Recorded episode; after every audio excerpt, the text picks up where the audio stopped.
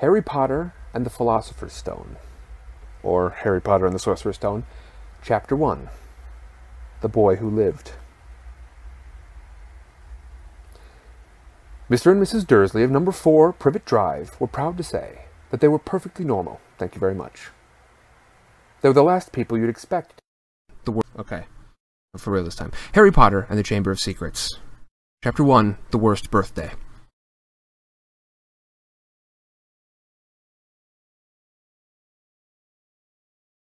Not for the first time.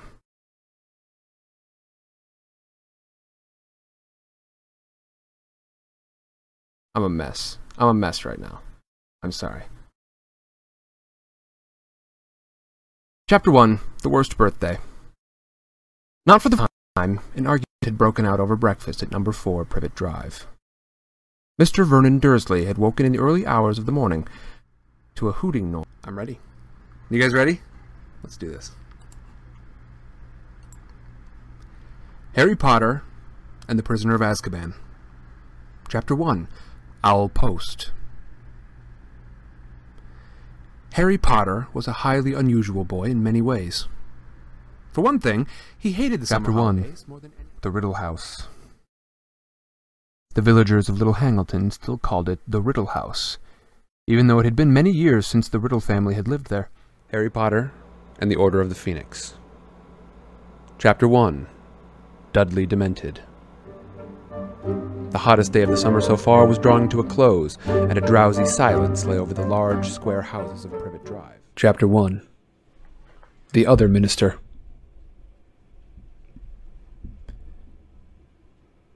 It was nearing midnight, and the Prime Minister was sitting alone in his office, reading a long memo that was slipping through his brain without leaving the slightest trace of meaning behind. Oh, I'm so excited.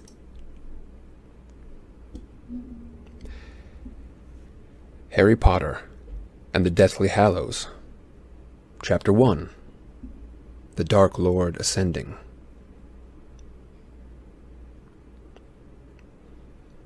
The two men appeared out of nowhere, a few yards apart in the narrow, moonlit. Hello, everyone. How are you all? I hope you enjoyed that. Uh, it was an idea I had just at the very end there, and I realized, boy, if there's any time to do it, that time is now. Everyone, thank you so much for being here. And when I say that, I do, of course, mean here for all this time. After all this time, you're still with me. Um, you have joined me through some fascinating parts of my life. Um, it's been three years. It will be exactly three years um, next month. I began this this adventure on January 20th of 2018. And since then, of course, we have come such a long way. We're here now, uh, together, all of us, uh, prepared to move along uh, into our final chapters. Uh, and this is something that, frankly, I wondered if I would ever experience. When I began this, I was, I wasn't sure. I wasn't sure about a lot of things. And frankly, I'm still not, there are a lot of things I'm still not sure about. But I wasn't sure if I'd make it all the way through. This was such an odd project, such a strange thing to be doing. Um, and now that I'm here, it just feels so much more strange um, to know that I'm going to keep going. And to know that I'm doing more now than I imagined that I would then. Um, I am uh, not only have I finished with this, but I've started new shows. Um, and you know, Vintage Sidecar is taking off. We've had um, a, a great run through The Great Gatsby and Frankenstein, and uh, now through A Christmas Carol. And as we're finishing with this, I'm also, you know, I'm nearing the end of an arc in Chat Plays Dungeon World. I'm doing new things with it, and so it's more even than I imagined it would be. But I'm so thankful for y'all to be joining he joining me for this. Um, it's been amazing. It feels amazing tonight, and I'm so thankful for you all. Um, I don't know how many more ways to say it, although I want to say it in every way I feasibly can. Um, I want to remind you all some people who made this happen. Um, Mama Cass uh, has been basically the person who helps me to make this happen, make it such a big part of my life. And I could not be more thankful. Uh, Tuna Sunday has thrown so much dedication toward this project, especially, um, and to to having this be a part of his week almost as much as it is mine. Um, I really, really appreciate it a ton. Uh, Miss Frizz, thank you for uh, for throwing in your input and for um, for for helping me to click with some things on the channel that I I was not necessarily you know fully understanding. I appreciate you throwing in your ideas. Um, uh, and then of course our, our new addition, Mr. Halfbit. Thank you so much for for helping me, especially to you know get things sort of uh, get the get the the juices flowing for some of the the, the odd projects like the RPG stuff, um, and uh, you know for for participating in that. Um, thank you a ton to Solderfish, um, who was responsible for the fact that we don't have you know outages all the time anymore. Um, I used to have like probably two two two times a week I would have you know my my stream cut out, but uh, Solderfish was the one who gifted me this stream machine I use now, and it has been um, the thing that has allowed me to do so much more with the channel. Um, uh, thank you to everyone who sent art in. Uh, Holly Rose with the the uh, Lo-Fi Sam art and um, uh, Jade Hallett with the the beans art, and then all of you who have sent art in. Um, I'm actually using a piece uh, today that was done by uh, Sam was taken. Um, we're going to be seeing that near the end of today's first chapter. Um, and then everyone who has sent in other types of art, uh, written art, uh, everyone who has, has contributed to that project, um, folks who have decided, you know what, let's share a little bit more. Like let's continue with this this idea of sharing important parts of our lives. So Tuna Sunday and Half Bit and um, uh, Luis the Goat Lady, um, who's who's streaming now. It's some very entertaining, some some nice little bite sized streams. Um, everyone, thank you a ton, and uh, of course the folks who have um, you know helped to help to build some things that just help us out in general ways. Uh, Sander. Who has done work on the wiki and Hen, who I don't think is going to be here tonight. Hen's busy. Hen's having a busy couple of weeks here, but uh, Hen has been uh, doing some doing doing uh, the the work of quite a few people over on the Discord. So thank you a ton. Oh, this is going to be a challenge. Um, after having done this for three years, I am pretty pretty anxious uh, about sort of where my emotions are going to be at during this chapter. Um, Am I going to be able to keep it together? I don't know. I want to think that probably I will because I mentioned it before. My sort of stream brain kicks in, and that keeps me in a very sort of different, fairly level mood. I'm, you know, I'm kind of I'm presenting something here, and and uh, it was the same sort of stuff that would kick in back when I was performing on stage and stuff. You sort of you forget some of the nervousness. It's strange. So frankly, I don't know where I'm going to be at with all this. I have no idea. I don't know. Wish me luck. All of y'all, I hope you enjoy. Everyone, what, what, what did we learn last week? That's an enormous question, isn't it? Finally, Harry knows the truth. And that's exactly, almost exactly the words that we start with from last week. The truth. Harry has just learned by way of Snape's memories, all of the things that he wanted to know for years. For years, over a over over the course of of seven years, so much was hidden from him. So much was behind the scenes. So much had to be done in secret. And he learns that it comes down to him to die for this cause. Why? Well, apparently, when when Voldemort came to his family's house and killed his parents and tried to kill Harry, well, we remember the process for creating a Horcrux is one of shattering your own soul, and you can only do that with acts of great evil, like murder. And in the murder of Harry's parents, Voldemort created a Horcrux. This Horcrux is Harry himself. A bit of Voldemort's soul flew out and attached to the only living thing around Harry. And as such, as long as Harry lives, that piece of Voldemort will still live as well. And Harry realizes what he has to do. He must give himself up. So he leaves Dumbledore's office and walks out through the grounds. This is a devastating walk. As Harry, underneath the invisibility cloak, sees people around him who he wants to say goodbye to, but he can't because he doesn't know if he does go say goodbye, he doesn't know if he'll be able to keep going. Hedwig is the real hero, says Harry can't see those he loves, otherwise he might turn back. Yeah, he might sort of realize how much he doesn't want to leave. He knows that he has to, but he might realize how much he doesn't want to. Ashmore, thank you a bunch. And Dahlia, I saw you in there too. And Escar Lovett, thank you. Archer Kid, y'all are fantastic. He sees Ginny. Yeah, Memnite. He sees Ginny out here um, tending to uh, some of the wounded, and boy, does he want to go say goodbye. But he chooses not to.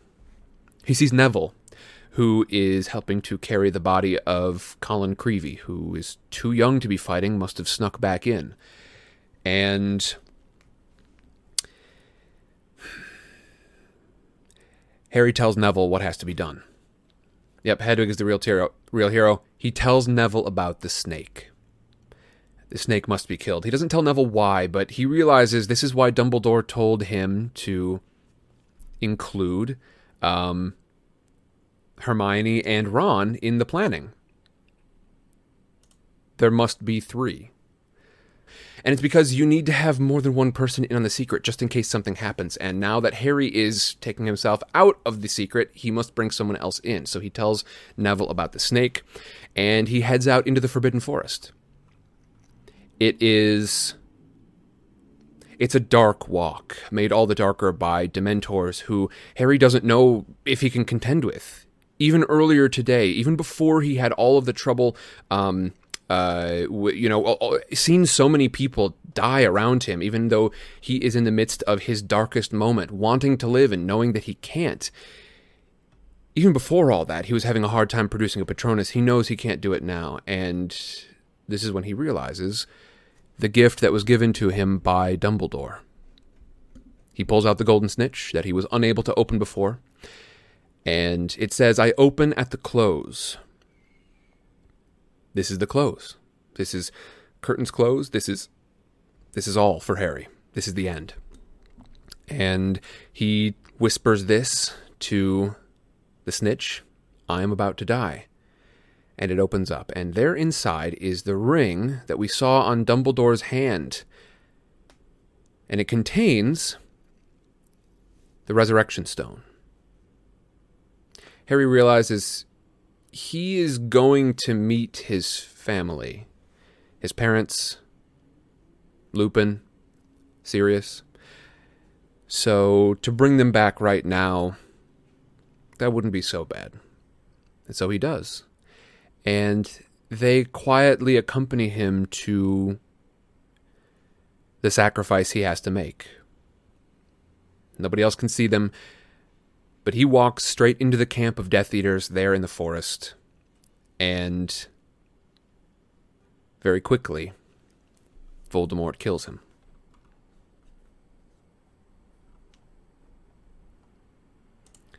In our next chapter, Harry is supposed to be dead, right? And yet he's waking up in King's Cross Station.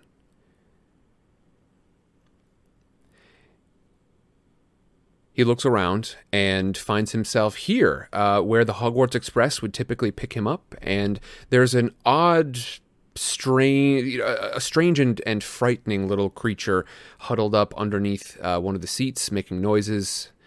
Who he later finds out um, is sort of the piece of Voldemort. He finds this out from the person that he meets here in this misty, ethereal King's Cross Station. It's Dumbledore.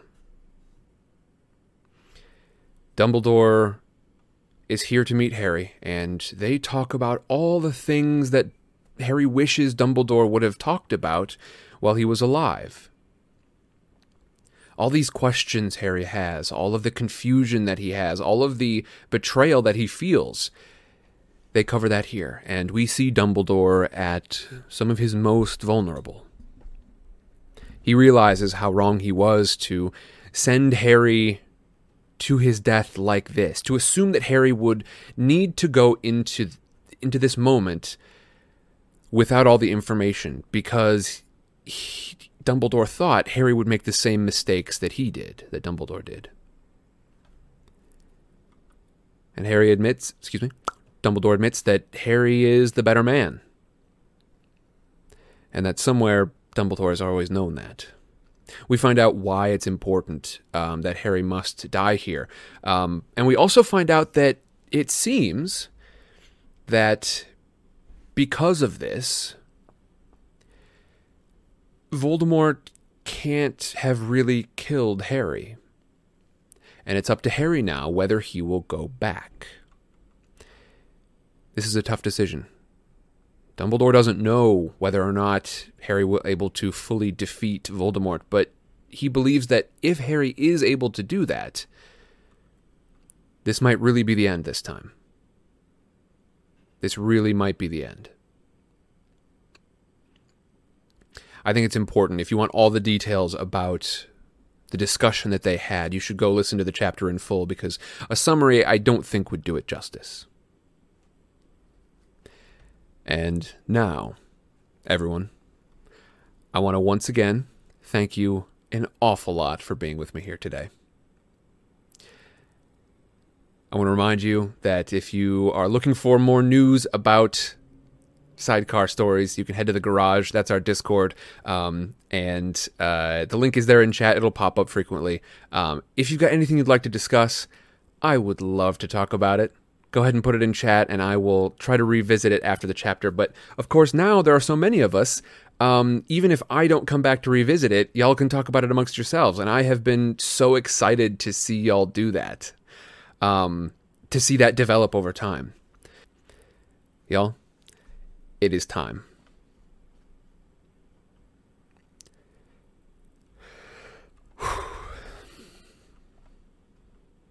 Harry Potter and the Deathly Hallows. Chapter 36 The Flaw in the Plan. He was lying face down on the ground again. The smell of the forest filled his nostrils.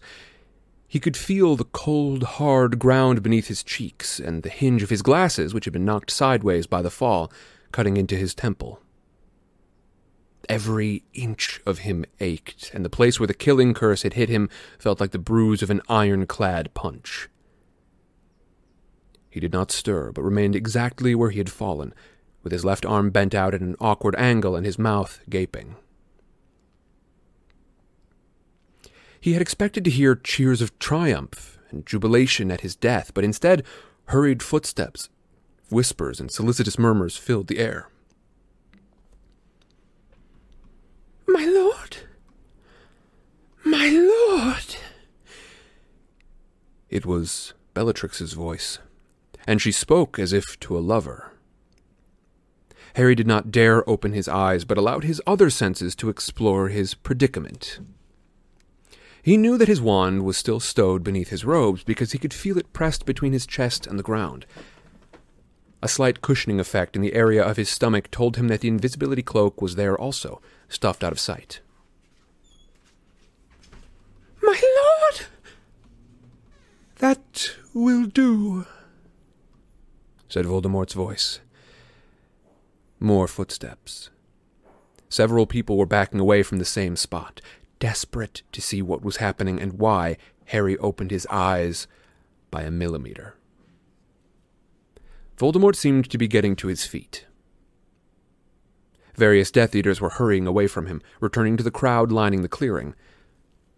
Bellatrix alone remained behind, kneeling beside Voldemort. Harry closed his eyes again and considered what he had seen.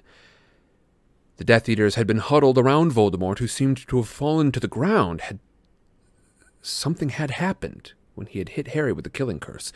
Had Voldemort too collapsed?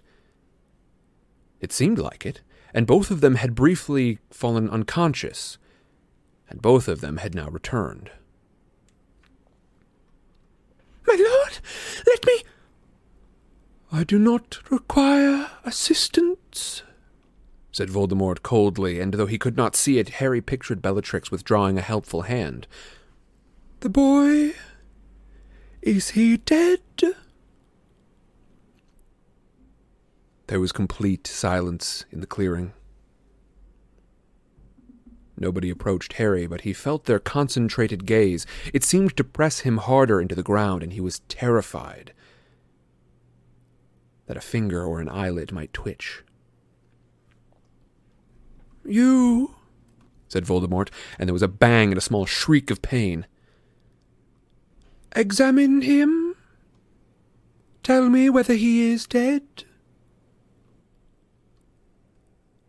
Harry did not know who had been sent to verify. He could only lie there, with his heart thumping traitorously, and wait to be examined, but at the same time noting, small comfort though it was, that Voldemort was wary of approaching him, that Voldemort suspected that it had not all gone to plan. Hands, softer than he had been expecting, touched Harry's face, pulled back an eyelid, crept beneath his shirt down to his chest and felt his heart. He could hear the woman's fast breathing. Her long hair tickled his face. He knew she could feel the steady pounding of life against his ribs. Is Draco alive? Is he in the castle? The whisper was barely audible. Her lips were an inch from his ear, her head bent low so that her long hair shielded his face from the onlookers. Yes, he breathed back. He felt the hand on his chest contract. Her nails pierced him. Then it was withdrawn. She had sat up. He is dead? Narcissa Malfoy called to the watchers, and now they shouted. Now they yelled in triumph and stamped their feet, and through his eyelids Harry saw bursts of red and silver light shoot into the air in celebration. Still feigning death on the ground, he understood. Narcissa knew that the only way she would be permitted to enter Hogwarts and find her son was a part of the conquering army.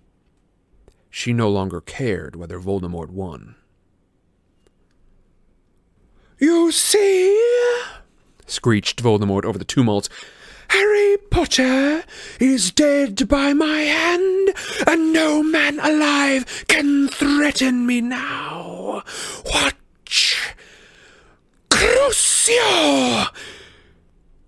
Harry had been expecting it.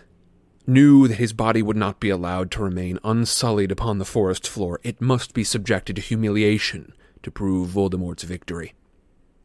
He was lifted into the air, and it took all his determination to remain limp, and yet the pain he had expected did not come. He was thrown once, twice, three times into the air. His glasses flew off, and he felt his wand slide a little beneath his robes, but he kept himself floppy and lifeless. And when he fell to the ground for the last time, the clearing echoed with the jeers and shrieks of laughter.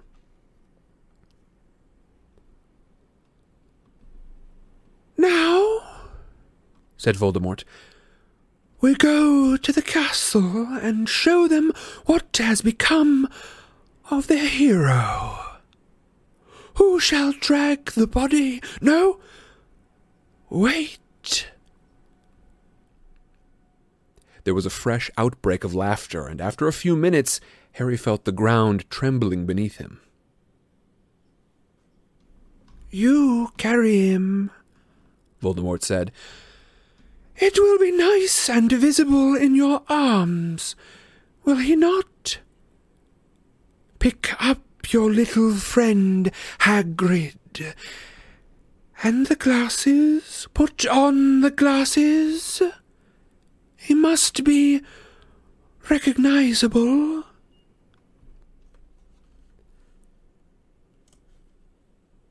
Someone slammed Harry's glasses back onto his face with deliberate force. but the enormous hands that lifted him into the air were exceedingly gentle. Harry could feel Hagrid's arms trembling with the force of his heaving sobs. Great tears splashed down upon him as Hagrid cradled Harry in his arms, and Harry did not dare, by movement or word, to intimate to Hagrid that all was not yet lost. Move, said Voldemort, and Hagrid stumbled forward, forcing his way through the close growing trees back through the forest. Branches caught at Harry's hair and robes, but he lay quiescent, his mouth lolling open, his eyes shut, and in the darkness, while the Death Eaters crowed all around them and while Hagrid sobbed blindly, nobody looked to see whether a pulse beat in the exposed neck of Harry Potter. The two giants crashed along behind the Death Eaters. Harry could hear trees creaking and falling as they passed. They made so much din that the birds rose shrieking into the sky, and even the jeers of the Death Eaters were drowned. The victorious procession marched on toward the open ground, and after a while Harry could tell, by the lightening of the darkness through his closed eyes, that the trees were beginning to thin.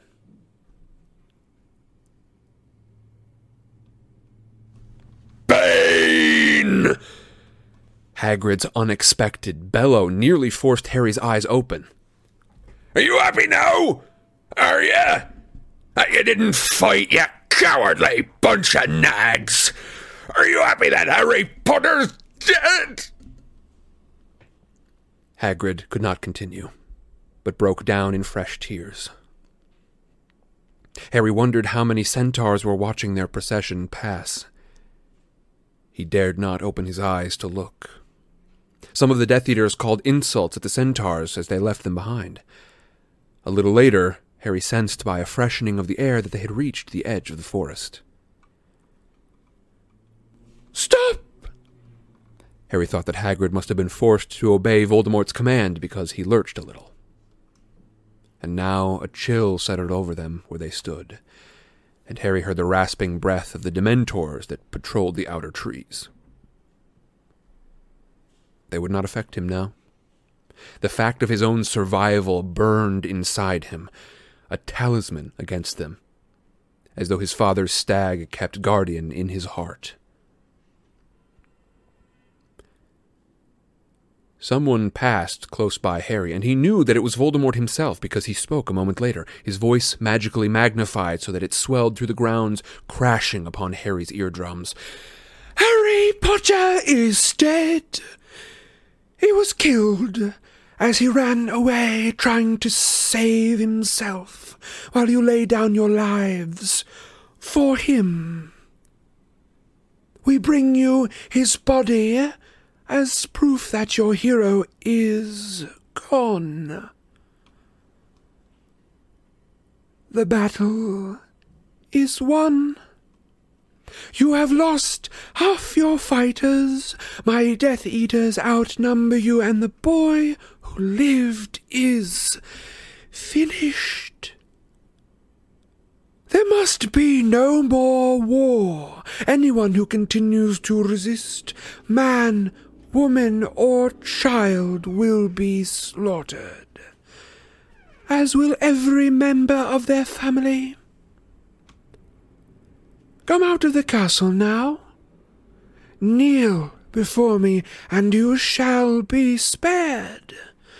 Your parents and children, your brothers and sisters will live and be forgiven, and you will join me in the new world we shall build together.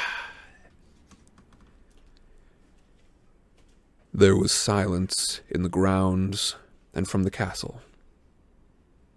Voldemort was so close to him that Harry did not dare open his eyes again. Come, said Voldemort, and Harry heard him move ahead, and Hagrid was forced to follow. Now Harry opened his eyes a fraction and saw Voldemort striding in front of them, wearing the great snake Nagini around his shoulders, now free of her enchanted cage. but Harry had no possibility of extracting the wand concealed under his robes without being noticed by the Death Eaters, who marched on either side of him through the slowly lightening darkness. Harry, sobbed Hagrid. Oh, Harry. Harry! Harry shut his eyes tight again. He knew that they were approaching the castle and strained his ears to distinguish, above the gleeful voices of the Death Eaters and their trampling footsteps, signs of life from those within. Stop! The Death Eaters came to a halt. Harry heard them spreading out in a line facing the open front doors of the school. He could see even through his closed lids, the reddish glow that meant light streamed upon him from the entrance hall.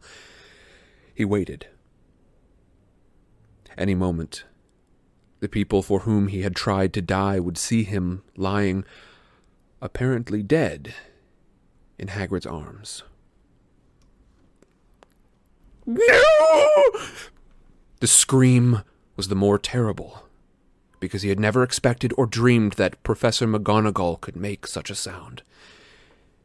He heard another woman laughing nearby and knew that Bellatrix gloried in McGonagall's despair. He squinted again for a single second and saw the open doorway filling with people as the survivors of the battle came out onto the front steps to face their vanquishers and see the truth of Harry's death for themselves.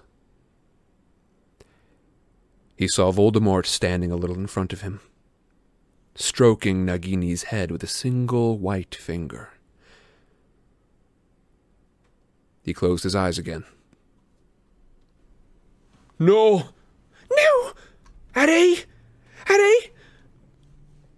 Ron's, Hermione's, and Ginny's voices were worse than McGonagall's. Harry wanted nothing more than to call back, yet he made himself lie silent, and their cries acted like a trigger.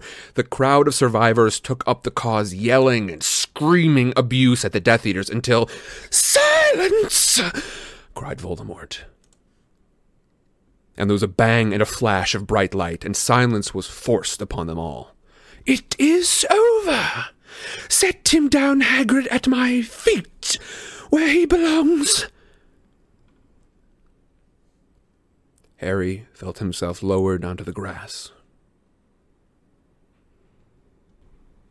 You see, said Voldemort, and Harry felt him striding backward and forward right beside the place where he lay.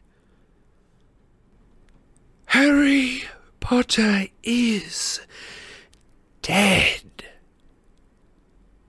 Do you understand now, deluded ones? He was never anything but a boy who relied on others to sacrifice themselves for him. He beat you! yelled Ron, and the charm broke, and the deafening sound of Hogwarts shouting and screaming again until a second more powerful bang extinguished their voices once more. He was killed while trying to sneak out of the grounds, said Voldemort, and there was a relish in his voice for the lie. Killed while trying to save himself. But Voldemort broke off. Harry heard a scuffle and a shout, then another bang, a flash of light, and a grunt of pain. He opened his eyes an infinitesimal amount. Someone had broken free of the crowd and charged at Voldemort. Harry saw the figure hit the ground, disarmed, Voldemort throwing the challenger's wand aside and laughing. And who is this? he said in his soft snake's hiss. Who has volunteered to demonstrate what happens to those who continue to fight when the battle is lost? Bellatrix gave a delighted laugh. it is Neville Longbottom, my lord, the boy who has been giving the Carrows so much trouble, the son of the Aurors, remember? Ah, yes, I remember, said Voldemort, looking down at Neville, who was struggling back to his feet, unarmed and unprotected, standing in the no man's land between the survivors and the Death Eaters. But you are a pureblood, Aren't you, my brave boy? Voldemort asked Neville, who stood facing him, his empty hands curled into fists. So what if I am? said Neville loudly. You show spirit and bravery, and you come of noble stock. You make a very valuable Death Eater. We need your kind, Neville Longbottom. I'll join you when hell freezes over, said Neville. Dumbledore's army! he shouted, and there was an answering cheer from the crowd, whom Voldemort's silencing charm seemed unable to hold. Very well, said Voldemort, and Harry heard more danger in the silkiness of his voice than in the most powerful curse. If that is your choice, Longbottom, we revert to the original plan. On your head, he said quietly, be it. Still watching through his lashes, Harry saw Voldemort wave his wand. Seconds later, out of one of the castle's shattered windows, something that looked like a misshapen bird flew through the half light and landed in Voldemort's hand. He shook the mildewed object by its pointed end, and it dangled, empty and ragged. The sorting hat. There will be no more sorting at Hogwarts School, said Voldemort. There will be no more houses. The emblem, shield, and colours of my noble ancestor, Salazar Slytherin, will suffice for everyone. Won't they, Neville Longbottom? He pointed his wand at Neville, who grew rigid and still, and then forced the hat onto Neville's head so that it slipped down below his eyes. There were movements from the watching crowd in front of the castle, and as one the Death Eaters raised their wands, holding the fighters of Hogwarts at bay. Neville here is going to demonstrate what happens to anyone foolish enough to continue to oppose me, said Voldemort, and with a flick of his wand he caused the sorting hat to burst into flames. Screams split the dawn, and Neville was aflame, rooted to the spot, unable to move, and Harry could not bear it. He must act. And then Many things happened in the same moment. They heard the uproar from the distant boundary of the school as what sounded like hundreds of people came swarming over the out of sight walls and pelted toward the castle, uttering loud war cries. At the same time, Grawp came lumbering around the side of the castle and yelled, Hagrid! His cry was answered by roars from Voldemort's giants. They ran at Grawp like bull elephants, making the earth quake. Then came hooves and the twangs of bows, and arrows were suddenly falling amidst the Death Eaters who broke ranks, shouting their surprise. Harry pulled the invisibility cloak from inside his robes, swung it over himself, and sprang to his feet as Neville moved too. In one fluid motion, Neville broke free of the body bind curse upon him. The flaming hat fell off him, and he withdrew from its depths something silver with a glittering rubied handle. The slash of the silver blade could not be heard over the roar of the oncoming crowd, or the signs and sounds of clashing giants, or of the stampeding centaurs, and yet it seemed to draw every eye. With a single stroke, Neville sliced off the great snake's head, which spun high into the air, gleaming in the light flooding from the entrance hall, and Voldemort's mouth was open in a scream of fury that nobody could hear. And the snake's body thudded to the ground at his feet. Hidden beneath the invisibility cloak, Harry cast a shield charm between Neville and Voldemort before the latter could raise his wand. Then, over the screams and roars of the thunderous stamping of the battling giants, Hagrid's yell came loudest of all. Harry! Hagrid shouted. Harry! Where's Harry? Chaos reigned. The charging centaurs were scattering the Death Eaters. Everyone was fleeing the giant's stamping feet, and nearer and nearer thundered the reinforcements that had come from who knew where. Harry saw great winged creatures soaring around the heads of Voldemort's giants. Thestrals and Buckbeak the Hippogriff scratching at their eyes while Grawp punched and pummeled them. And now the wizards, defenders of Hogwarts and Death Eaters alike, were being forced back into the castle. Harry was shooting jinxes and curses at any Death Eater he could see, and they crumpled, not knowing who or what had hit them, and their bodies were trampled by the retreating crowd. Still hidden beneath the invisibility cloak, Harry was buffeted into the entrance hall.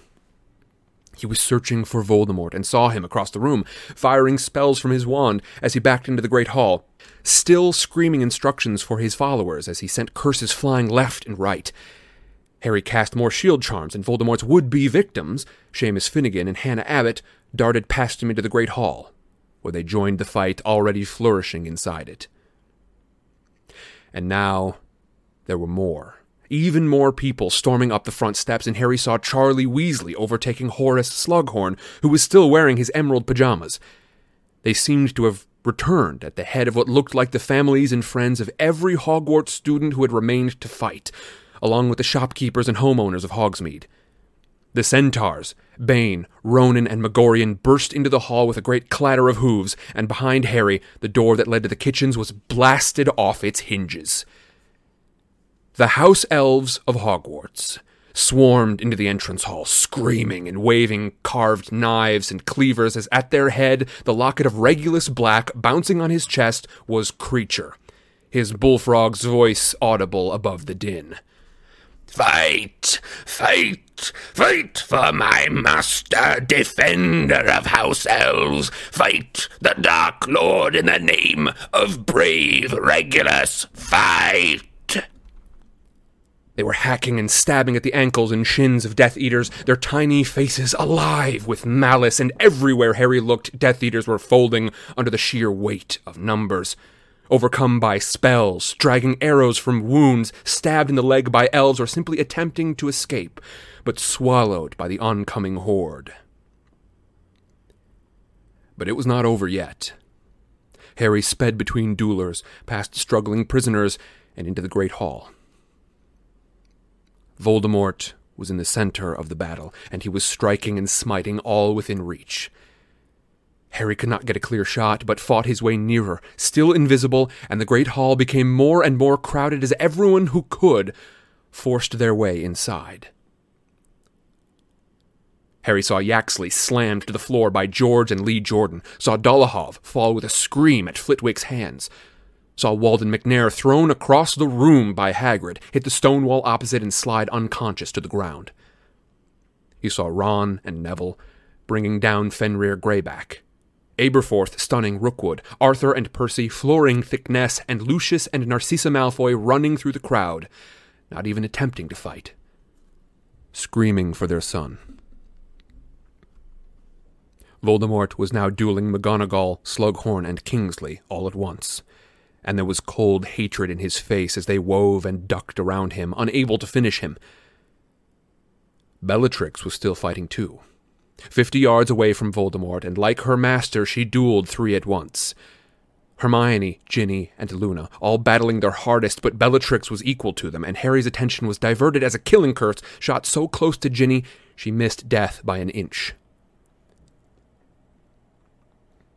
He changed course, running at Bellatrix rather than Voldemort, but before he had gone a few steps, he was knocked sideways. Not my daughter, you bitch! Mrs. Weasley threw off her cloak as she ran, freeing her arms. Bellatrix spun on the spot, roaring with laughter at the sight of her new challenger. Out of my way! shouted Mrs. Weasley to the three girls, and with a swipe of her wand she began to duel. Harry watched with terror and elation as Molly Weasley's wand slashed and twirled, and Bellatrix Lestrange's smile faltered and became a snarl. Jets of light flew from both wands. The floor around the witch's feet became hot and cracked. Both women were fighting to kill. No! Mrs. Weasley cried as a few students ran forward, trying to come to her aid. Get back! You get back! She's mine! Hundreds of people now lined the walls watching the two fights Voldemort and his three opponents, Bellatrix and Molly. And Harry stood invisible, torn between both, wanting to attack and yet to protect, unable to be sure that he would not hit the innocent. What'll happen to your children when I've killed you? taunted Bellatrix, as mad as her master, capering as Molly's curses danced around her. When Mummy's gone, same way as Freddie. You will never touch our children again! screamed Mrs. Weasley. Bellatrix laughed. The same exhilarating laugh her cousin Sirius had given as he toppled backward through the veil, and suddenly Harry knew what was going to happen before it did. Molly's curse soared beneath Bellatrix's outstretched arm and hit her squarely in the chest, directly over her heart. Bellatrix's gloating smile froze. Her eyes seemed to bulge. For the tiniest space of time, she knew what had happened. And then she toppled. And the watching crowd roared, and Voldemort screamed. Harry felt as though he turned in slow motion. He saw McGonagall, Kingsley, and Slughorn blasted backward, flailing and writhing through the air as Voldemort's fury at the fall of his last, best lieutenant exploded with the force of a bomb. Voldemort raised his wand and directed it at Molly Weasley. Protego! roared Harry, and the shield charm expanded in the middle of the hall, and Voldemort stared around for the source as Harry pulled off the invisibility cloak at last. The yell of shock, the cheers, the screams on every side of Harry? He's alive! were stifled at once. The crowd was afraid, and silence fell abruptly and completely as Voldemort and Harry looked at each other and began, in the same moment, to circle each other.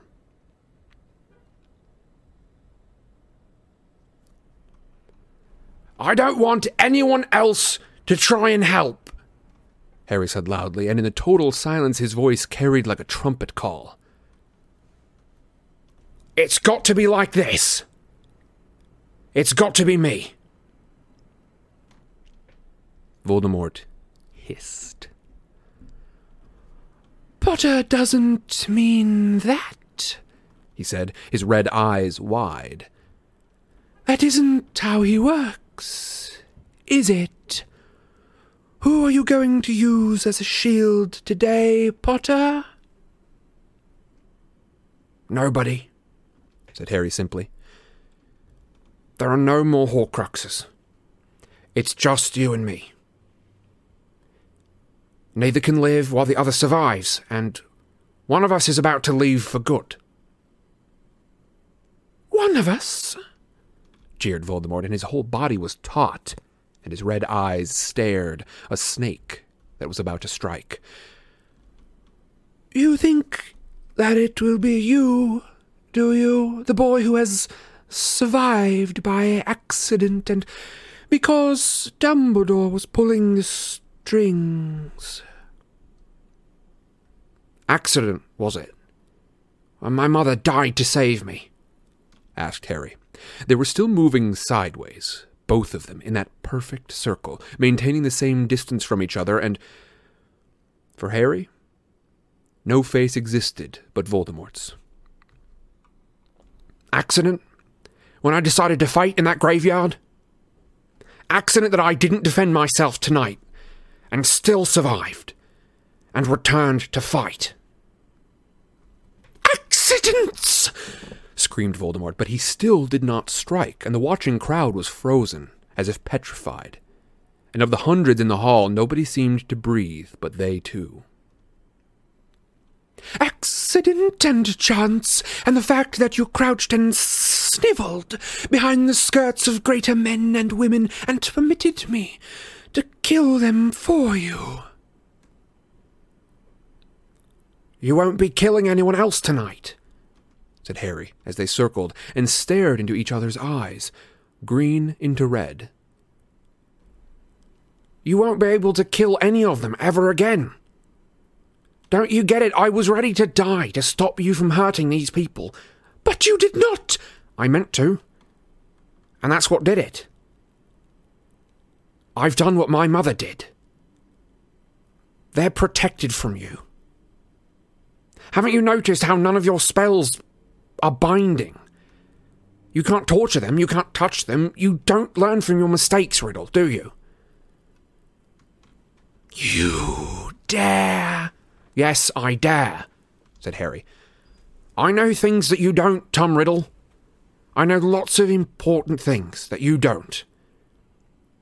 Do you want to hear some? Before you make another big mistake?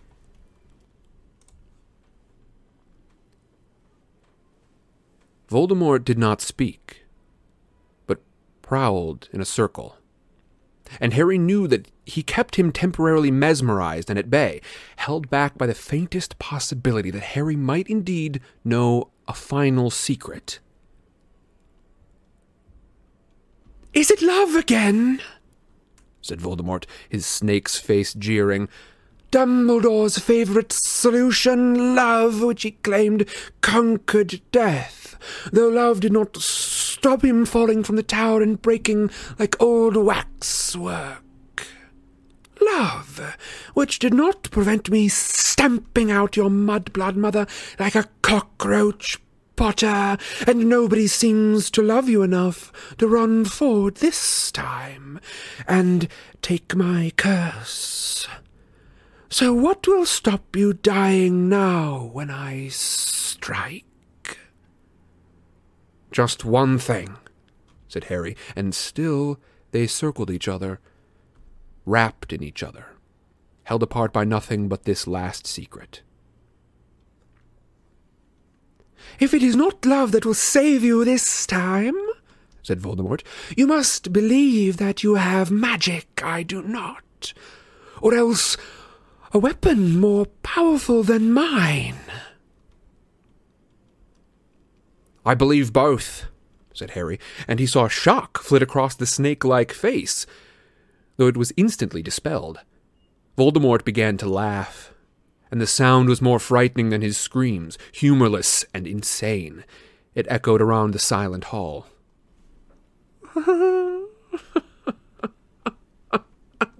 you you think you know more magic than I do, he said.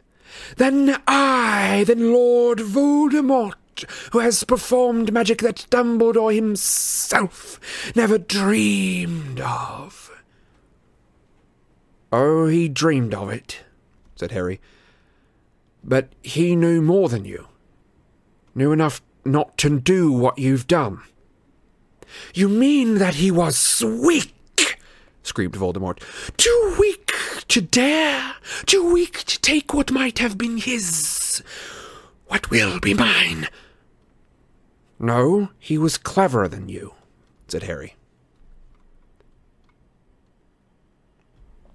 A better wizard. A better man. I brought about the death of Albus Dumbledore. You thought that you did, said Harry. But you were wrong. For the first time, the watching crowd stirred as the hundreds of people around the walls drew breath as one. Dumbledore is dead. Voldemort hurled the words at Harry as though they would cause him unendurable pain. His body decays in the marble tomb on the grounds of this castle. I have seen it, Potter. Uh, he will not return. Yes, Dumbledore is dead, said Harry calmly. But you didn't have him killed. He chose his own manner of dying, chose it months before he died. Arranged the whole thing with the man that you thought was your servant. Childish dream is this? said Voldemort, but still he did not strike, and his red eyes did not waver from Harry's. Severus Snape wasn't yours, said Harry. Snape was Dumbledore's. Dumbledore's from the moment that you started hunting down my mother, and you never realized it because of the thing that you can't understand. You never saw Snape cast a Patronus. Did you, Riddle?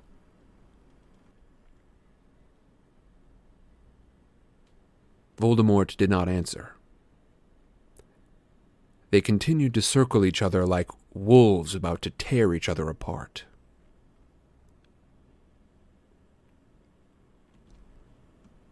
Snape's Patronus was a doe, said Harry. The same as my mother's, because he loved her for nearly all his life, from the time when they were children. You should have realized, he said as he saw Voldemort's nostrils flare. He asked you to spare her life, didn't he? He desired her, that was all, sneered Voldemort. But when she had gone, he agreed there were other women of purer blood worthier of him. Of course he told you that, said Harry. But he was Dumbledore's spy from the moment you threatened her. And he's been working against you ever since. Dumbledore was already dying when Snape finished him. It matters not! shrieked Voldemort, who had followed every word with rapt attention, but now let out a cackle of mad laughter. It matters not whether Snape was mine or Dumbledore's or what petty obstacles they tried to put in my path. I crushed them as I crushed your mother, Snape's great love. Oh, but it all makes sense, Potter, and in ways that you do not understand. Dumbledore was trying to keep the Elder Wand from me.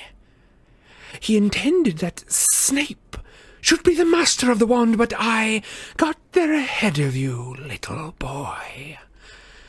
I reached the wand before you could get your hands on it. I understood the truth before you caught up.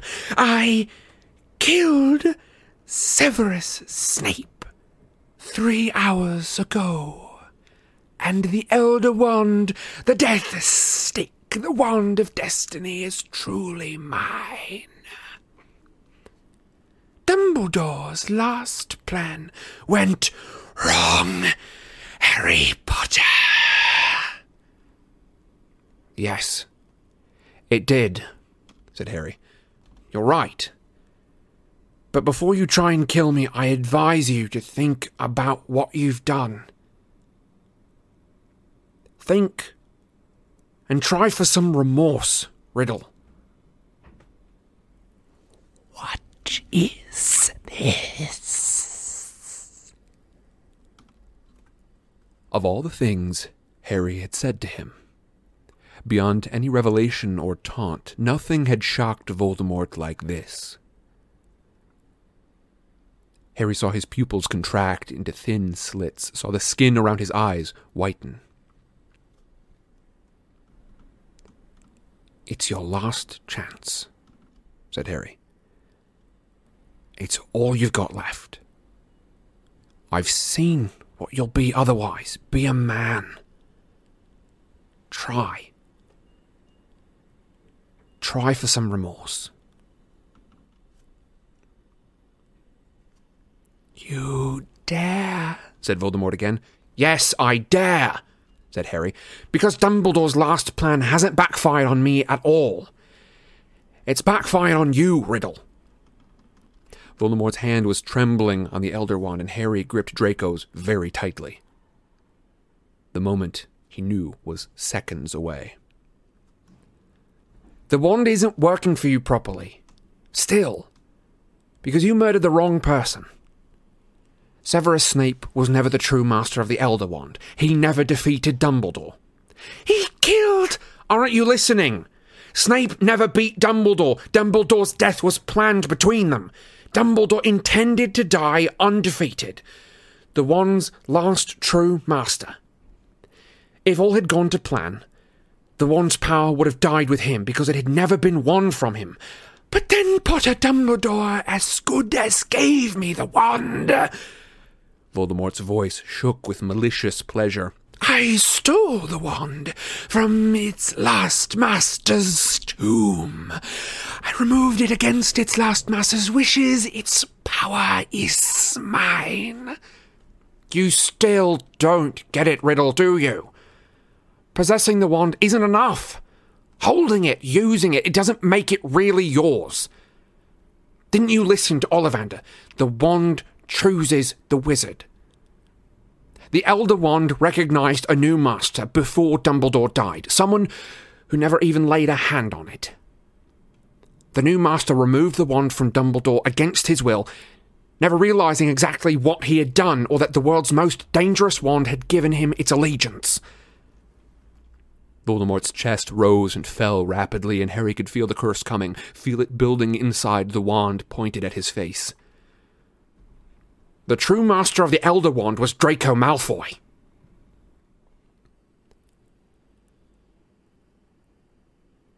Blank shock showed in Voldemort's face for a moment.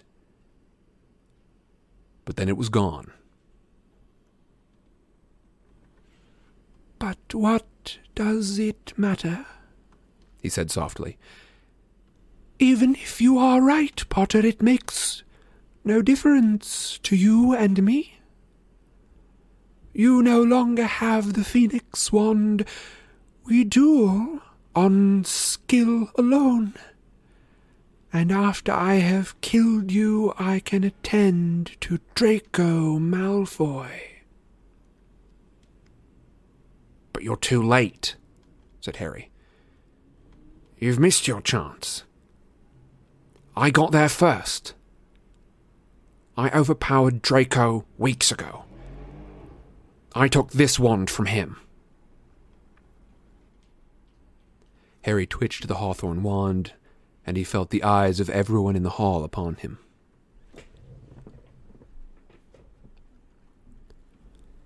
So it all comes down to this, doesn't it? whispered Harry. Does the wand in your hand know its last master was disarmed? Because if it does, I am the true master of the Elder Wand. A red gold glow burst suddenly across the enchanted sky above them. As an edge of dazzling light appeared over the sill of the nearest window, the light hit both of their faces at the same time so that Voldemort's was suddenly a flaming blur. Harry heard the high voice shriek as he too yelled his best hope to the heavens, pointing Draco's wand. Avada Kedavra! Expelliarmus! The bang was like a cannon blast, and the golden flames that erupted between them, at the dead center of the circle that they had been treading, marked the point where the spells collided. Harry saw Voldemort's green jet meet his own spell, saw the Elder Wand fly high, dark against the sunrise, spinning across the enchanted ceiling like the head of Nagini, spinning through the air toward the master it would not kill, who had come to take full possession of it at last. And Harry, with the unerring skill of the Seeker, caught the wand in his free hand as Voldemort fell backward, arms splayed, the slit pupils of the scarlet eyes rolling upward. Tom Riddle hit the floor with a mundane finality, his body feeble and shrunken, the white hands empty, the snake like face vacant and unknowing. Voldemort was dead, killed by his own rebounding curse, and Harry stood with two wands in his hand, staring down at his enemy's shell.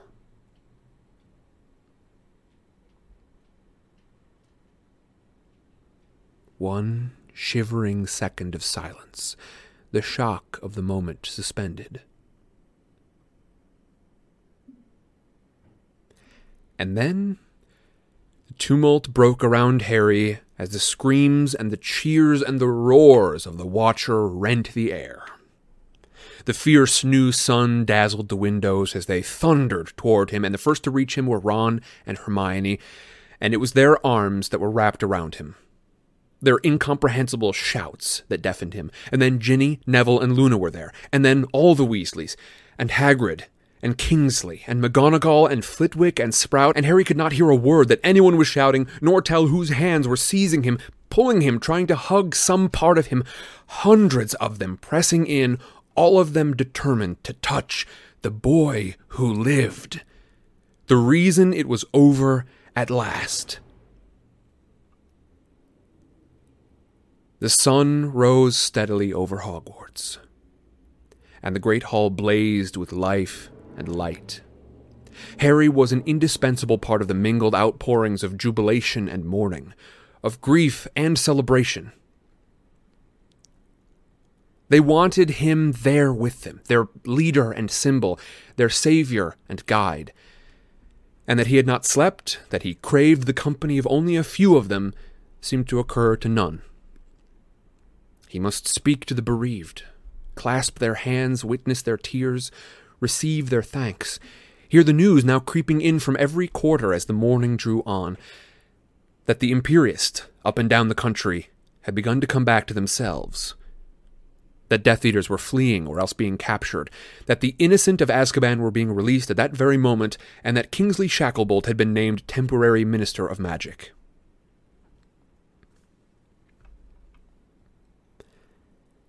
They moved Voldemort's body and laid it in a chamber off the hall, away from the bodies of Fred, Tonks, Lupin, Colin Creevey, and fifty others who had died fighting him.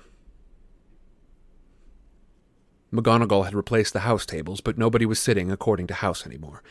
They were all jumbled together. Teachers and pupils, ghosts and parents, centaurs and house elves, and Firenze lay recovering in a corner. And Grawp peered in through a smashed window, and people were throwing food into his laughing mouth. After a while, exhausted and drained, Harry found himself sitting on a bench beside Luna. I would want some peace and quiet if it were me, she said. I would love some, he replied. I'll distract them all, she said. Use your cloak. And before he could say a word, she had cried, Oh, look, a blibbering humdinger, and pointed out of the window. Everyone who heard looked around, and Harry slid the cloak up over himself and got to his feet. Now he could move through the hall without interference. He spotted Ginny two tables away. She was sitting with her head on her mother's shoulder. There would be time to talk later. Hours and days and maybe years in which to talk. He saw Neville, the sword of Gryffindor, lying beside his plate as he ate, surrounded by a knot of fervent admirers. Along the aisle between the tables he walked, and he spotted the three Malfoys, huddled together as though unsure whether or not they were supposed to be there, but nobody was paying them any attention. Everywhere he looked, he saw families reunited, and finally, he saw the two whose company he craved most. It's me, he muttered, crouching down between them. Will you come with me? They stood up at once. And together, he, Ron, and Hermione left the Great Hall. Great chunks were missing from the marble staircase. Part of the balustrade was gone, and rubble and bloodstains occurred every few steps as they climbed. Somewhere in the distance they could hear Peeves zooming through the corridors singing a victory song of his own composition. We did it! We bashed him! We Potters the one! And Voldy's gone moldy, so let's have some fun! Really gives a feeling for the scope and the tragedy of the thing, doesn't it? said Ron, pushing open a door to let Harry and Hermione through. Happiness would come, Harry thought. But at the moment it was muffled by exhaustion. And the pain of losing Fred and Lupin and Tonks pierced him like physical wounds every few steps. Most of all, he felt the most stupendous relief and a longing to sleep. But first he owed an explanation to Ron and Hermione, who had stuck with him for so long and who deserved the truth. Painstakingly, he recounted what he had seen in the Pensieve and what happened in the forest. and they had not even begun to express all of the shock and amazement when at last they arrived at the place to which they had been walking, though none of them had mentioned their destination. Since he had last seen it, the gargoyle guarding the entrance to the headmaster's study had been knocked aside. It stood lopsided, looking a little punch drunk, and Harry wondered whether it would be able to distinguish passwords anymore. Can we go up? he asked the gargoyle. Feel free, groaned the statue. They clambered over him and out of the spiral staircase that moved slowly upward like an escalator. Harry pushed open the door at the top. He had one brief glimpse of the stone Pensieve on the desk where he had left it, and then an ear splitting noise made him cry out, thinking of curses and returning Death Eaters and the rebirth of Voldemort. But it was applause.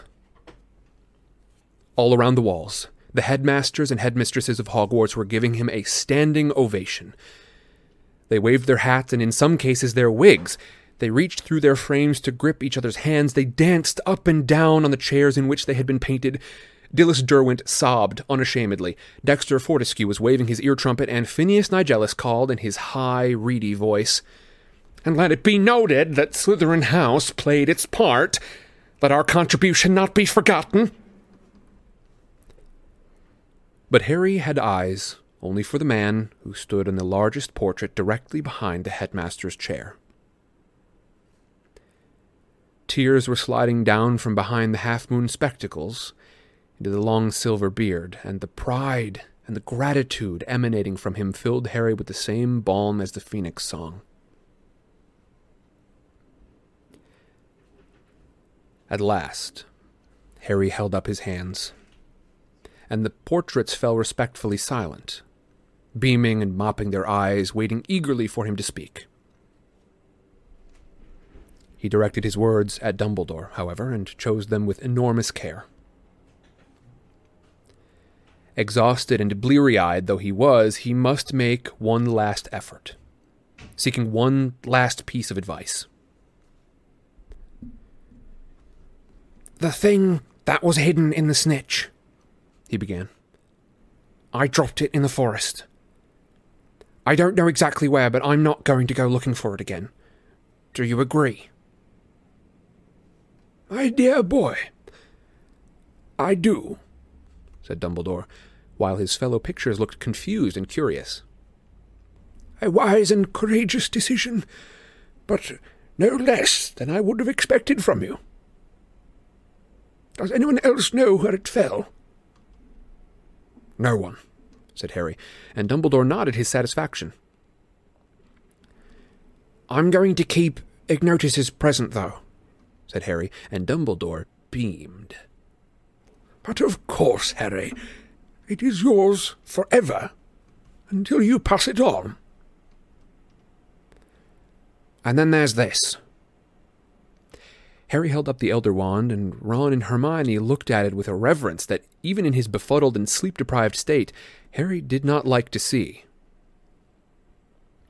I don't want it, said Harry. What? said Ron loudly. Are you mental? I know. I know it's powerful, said Harry wearily. But I was happier with mine. So. He rummaged in the pouch hung around his neck and pulled out the two halves of holly still connected by the finest thread of phoenix feather.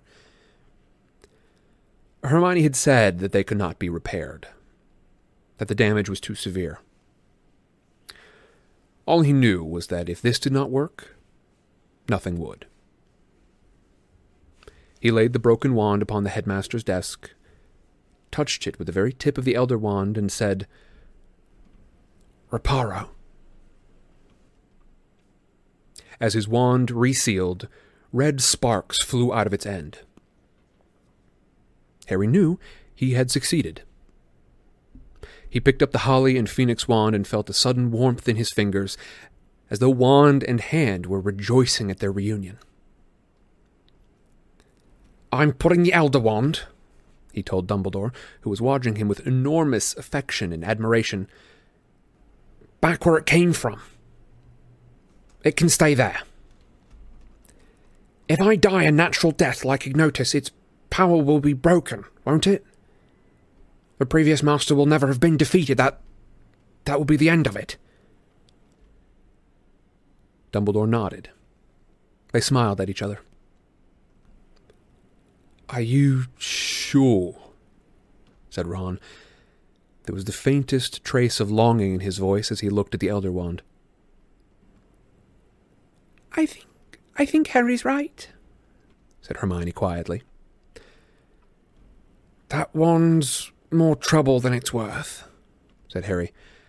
And quite honestly, he turned away from the painted portraits, thinking now only of the four poster bed lying waiting for him in Gryffindor Tower, and wondering whether Kreacher might bring him a sandwich there.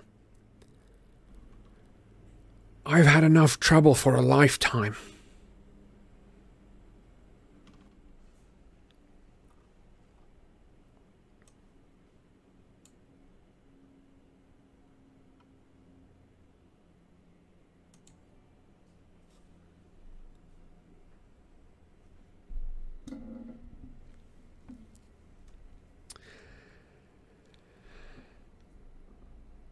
Everyone. That is the end of our first and certainly longest chapter for the evening. I'm going to come back in five minutes and we're going to read our next chapter. It's only six pages. The one that we just read was 29 pages. And as such, um, obviously, we don't have an awful lot left to go. I want to thank you all so much for being here. I want to leave you all with a chatter break question here. How do you feel? How do you feel about this? I've said it so many times at this point. While the value of math, science might be in its objectivity, the value of what we what we do here of art, whether it's literature or whatever kind of art, is in its subjectivity. We come to art from where we are, and that is what makes it important. It's it's the ability of it to mean something differently to different people and even to the same person differently at different times of their life. I can't tell you how much more this series has meant to me than the first time I read it and it meant a lot to me the first time. So I want to know from you all you're coming to this from where you are, from the life experience that you have had, that you're having right now, um, from whatever you're experiencing these days, from whatever you experience today. I want to know, coming to this from where you are, what does this mean to you? I'll see you in five minutes. Hello, everyone. Welcome back. A quick review of chapter uh, 36. In chapter 36, Harry wakes up. He was supposed to be dead, but now he wakes up and he is headed toward. Um, he's headed toward the castle, being carried by Hagrid. Um, Hagrid is being forced to carry Harry by the Death Eaters, who are rejoicing over the fact that Harry Potter has been defeated and Voldemort, their leader, has officially won the fight. They reach the steps of the castle, and Voldemort challenges everyone inside, saying, Listen, well, not, not really challenges, mostly just says, Listen, come out now, stop fighting, and it will all be over. And you won't be killed, and your families won't be killed.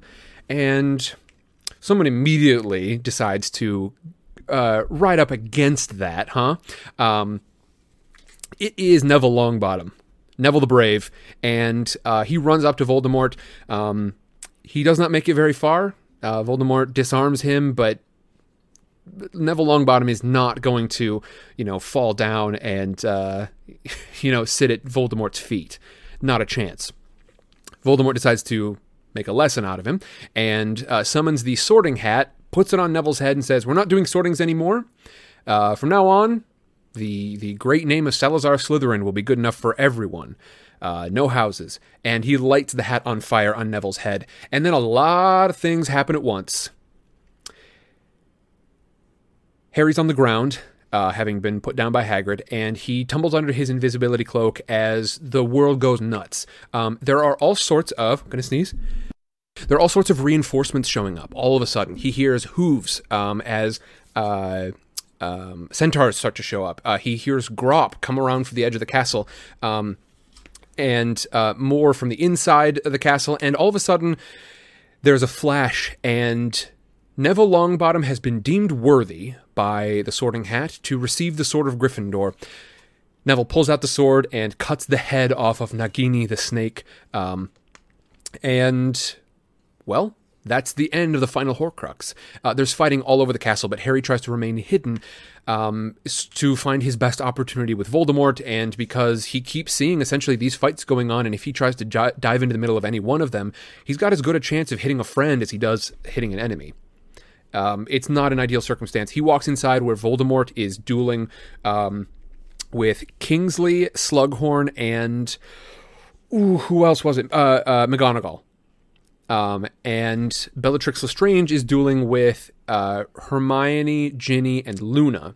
Um, and then they are joined by basically all the folks. It, it seems like the escaping students who headed into Hogsmeade uh, by the secret tunnel. They told everyone what was going on, and the castle is now flooded with the families of those folks who were fighting here in the castle. Um, we see the whole Weasley family. Even Charlie's here. Um, and uh, this is when you know Slughorn shows up, and we have got every person we've ever met in the wizarding world has picked a side here. Um, and Mrs. Weasley, Molly Weasley, charges into the fight. She's no longer. eh, Did y'all notice that she's no longer Mrs. Weasley uh, in that fight? She's Molly Weasley. Um, I thought that was interesting, and we're probably going to talk about that later on. But uh, Molly Weasley charges into this fight with Bellatrix, and uh, in the, the the fury of these two women, um, Molly Weasley succeeds in ending the terror that is Bellatrix Lestrange. Voldemort shrieks. Um, uh, his fury at this, and Harry realizes now is the time to reveal himself. He throws off the invisibility cloak. He throws up a shield charm between Voldemort and Molly Weasley, and now everyone is quiet. And Voldemort knows Harry's body didn't disappear. Harry's not dead. They circle one another, standing in the Great Hall, ready to ready to fight, but each one waiting a moment. Harry waits because he wants Voldemort to understand. He wants Voldemort to have a last chance to have some remorse. And he tells Voldemort this much. Voldemort waits because Harry can see it in his eyes. He thinks there really may be something, some secret of magic yet undiscovered to Voldemort. And, well, it's not so much that as much as it is the same secrets that Voldemort has never understood his whole life. Voldemort can't hurt these people because Harry did the same thing for all of the people in Hogwarts that Harry's mother did for him. He died for them. And although the complex magical machinery that connected him to Voldemort prevented Voldemort from really truly finishing the job, he died for them. And that was enough. That was enough to protect all of them from Voldemort. Voldemort thinks, well, I still have this moment, and I'm going to kill you because I have the wand now. You might not know this, Harry Potter, but I have just gone to kill the true master of the Elder Wand, someone who I overlooked initially, but Severus Snape, the true master of the Elder Wand. And Harry says, no. You've killed Severus Snape, but you haven't killed the true master of the Elder Wand. Snape never overcame Dumbledore. Snape never overpowered Dumbledore. It's about intent in the same way that Harry intended to die and uh, intended to die for the people in Hogwarts, Hogwarts. And although he did not die, he meant to, and he committed to it. In the same way, Snape might have ended Dumbledore, but he didn't defeat Dumbledore because it was planned between them. Who was it that disarmed Dumbledore? Well, it was Draco Malfoy. And Harry, having disarmed Draco Malfoy just a few weeks prior, well, if his theory is correct, Harry's the new master of the Elder Wand. Dumbledore had it. Draco overpowered Dumbledore. Harry overpowered Draco. The wand's not going to hurt him. And at that moment, they launch their curses at one another. Uh, they launch their spells at one another.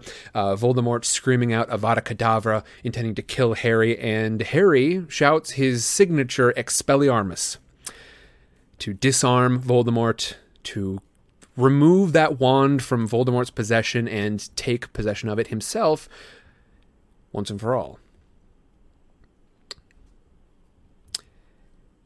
This curse that Voldemort sent out was the last bit of his power, and without the Elder Wand, going up against a part of himself that was protected, uh, is essentially an unwinnable fight for Voldemort.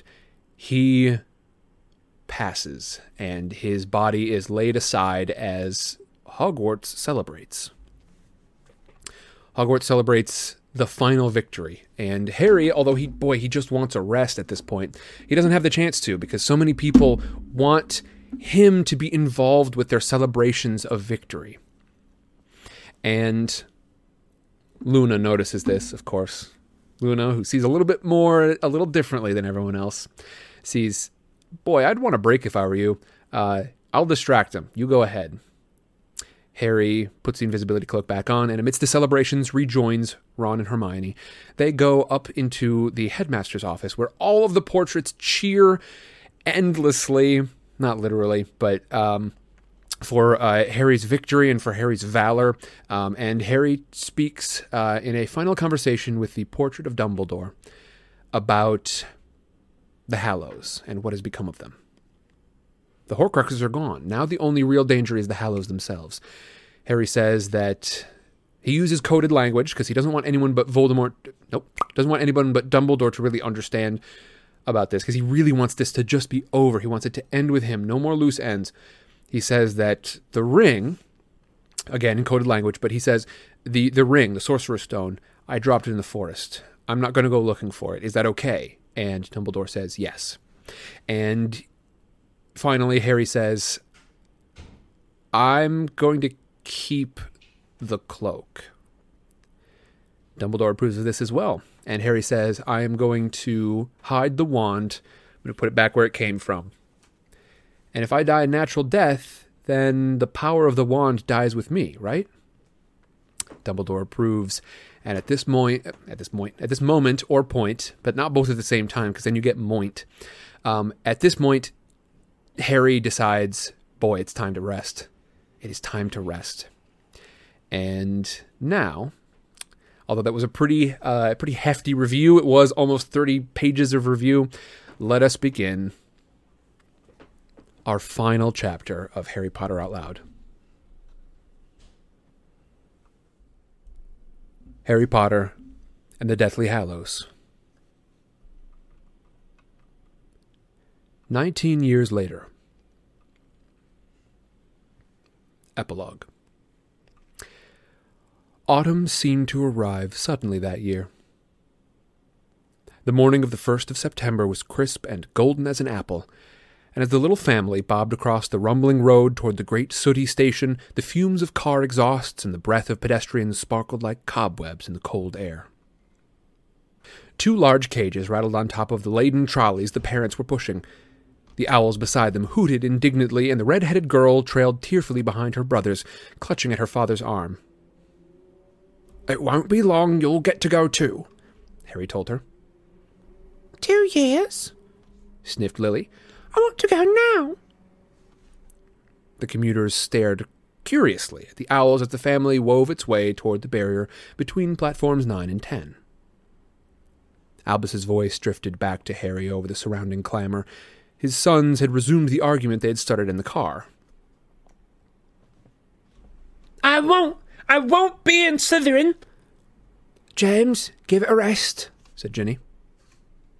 I only said that he might be, said James, grinning at his younger brother. There's nothing wrong with that. He might be in Slytherin. But James caught his mother's eye and fell silent. The five Potters approached the barrier. With a slightly cocky look over his shoulder at his younger brother, James took the trolley from his mother and broke into a run. A moment later, he had vanished. You'll write to me, won't you? Albus asked his parents immediately, capitalizing on his momentary absence of the brother. Every day, if you want us to, said Ginny. Not every day, said Albus quickly. James says most people only get letters from home about once a month. We wrote to James three times a week last year, said Ginny. And you don't want to believe everything that he tells you about Hogwarts, Harry put in. He likes a laugh, your brother. Side by side, they pushed the second trolley forward, gathering speed. As they reached the barrier, Albus winced, but no collision came. Instead, the family emerged onto platform nine and three quarters, which was obscured by thick white steam pouring from the scarlet Hogwarts Express. Indistinct figures were swarming through the mist, into which James had already disappeared.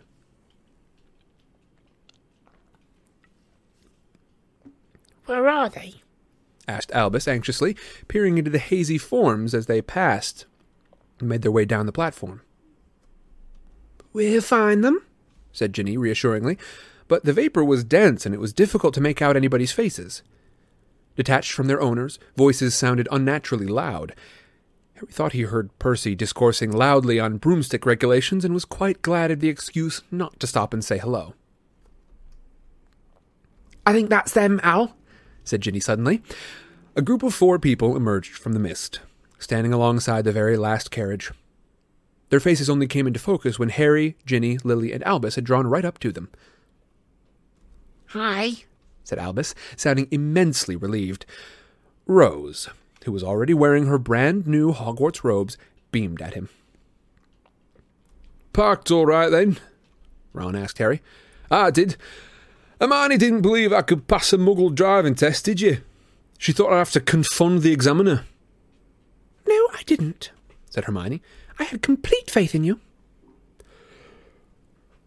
As a matter of fact, I did confound him, Ron whispered to Harry as they together lifted Albus's trunk and owl onto the train. I only forgot to look at the wing mirror, and let's face it, I can use a super sensory charm for that. Back on the platform, they found Lily and Hugo, Rose's younger brother, having an animated discussion about which house they would be sorted into when they finally went to Hogwarts. If you're not in Gryffindor, we'll disinherit you, said Ron. But no pressure. Ron? Lily and Hugo laughed, but Albus and Rose looked solemn. He doesn't mean it, said Hermione and Ginny, but Ron was no longer paying attention. Catching Harry's eye, he nodded covertly to a point some fifty yards away. The steam had thinned for a moment, and three people stood in sharp relief against the shifting mist. Look who it is. Draco Malfoy was standing there with his wife and son, a dark coat buttoned up to his throat. His hair was receding somewhat, which emphasized the pointed chin. The new boy resembled Draco as much as Albus resembled Harry. Draco caught sight of Harry, Ron, Hermione, and Ginny staring at him, nodded curtly, and started to turn away. So that's little Scorpius, said Ron under his breath. Make sure that you beat him in every test, Rosie. Thank God you inherited your mother's brains. For heaven's sake, said Hermione, half stern, half amused. Don't try and turn them against each other before they've even started school. You're right, sorry, said Ron, but unable to help himself, he added, Don't get too friendly with him, though, Rosie. Grandad Weasley would never forgive you if you married a pureblood. Hey! James had reappeared. He had divested himself of his trunk, owl, and trolley and was evidently bursting with news. Teddy's back there, he said breathlessly, pointing over his shoulder into the billowing clouds of steam. Just seen him, and guess what he's doing? Snogging Victoire. He gazed up at the adults, apparently disappointed by the lack of reaction. Our Teddy! Teddy Lupin! Snogging our Victoire, our cousin, and I asked Teddy what he was doing. You interrupted them, said Ginny. You are so like Ron. And he said that he'd come to see her off, and then he told me to go away. He's he's snogging her. James added, as though worried he had not made himself clear. That would be really lovely if they got married, whispered Lily ecstatically. Teddy would be really a part of the family then. He already comes around for dinner about four times a week, said Harry. Why don't we just invite him to live with us and have the deal done with? Yeah, said James enthusiastically. I don't mind sharing with Al. Teddy can have my room. No, said Harry firmly. You and Al will share a room only when I want the house demolished. He checked the battered old watch that had once been Fabian Prewett's. It's nearly eleven. You'd better get on board the train. Don't forget to give Neville our love, Ginny told James as she hugged him. Mum, I can't give a professor love. But you know Neville. James rolled his eyes. Yeah, outside, but at school he's Professor Longbottom, isn't he? I can't walk into herbology and give him love. Shaking his head at his mother's foolishness, he vented his feelings by aiming a kick at Albus. See you later, Al. Watch out for the Thestrals.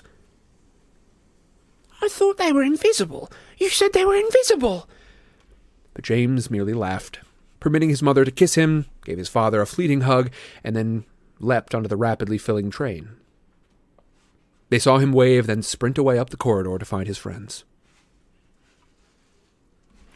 Thestrals are nothing to worry about, Harry told Albus. They're gentle things. There's nothing scary about them. Anyway, you won't be going up to the school in carriages, you'll be going in the boats. Ginny kissed Albus goodbye. I'll see you at Christmas. Bye, Al, said Harry as his son hugged him. Don't forget Hagrid's invited you to tea next Friday. Don't mess with Peeves, don't duel anyone until you've learned how, and don't let James wind you up. What if I'm in Slytherin? The whisper was for his father alone, and Harry knew that only the moment of departure could have forced Albus to reveal how great and sincere that fear was. Harry crouched down so that Albus's face was slightly above his own. Alone of Harry's three children, Albus had inherited Lily's eyes. Albus Severus, Harry said quietly so that nobody but Ginny could hear, and she was tactful enough to pretend to be waving at Rose, who was now on the train. You were named for two headmasters of Hogwarts. One of them was a Slytherin, and he was probably the bravest man I ever knew. But just say. Then Slytherin House will have gained an excellent student, won't it? It doesn't matter to us, Al, but if it matters to you, you'll be able to choose Gryffindor over Slytherin. The Sorting Hat takes your choice into account. Really? It did for me, said Harry. He had never told any of his children that before, and he saw the wonder in Albus's face when he said it. But now the doors were slamming all along the scarlet train, and the blurred outlines of parents were swarming forward for final kisses, last minute reminders. Albus jumped into the carriage, and Ginny closed the door behind him. Students were hanging from the windows nearest them.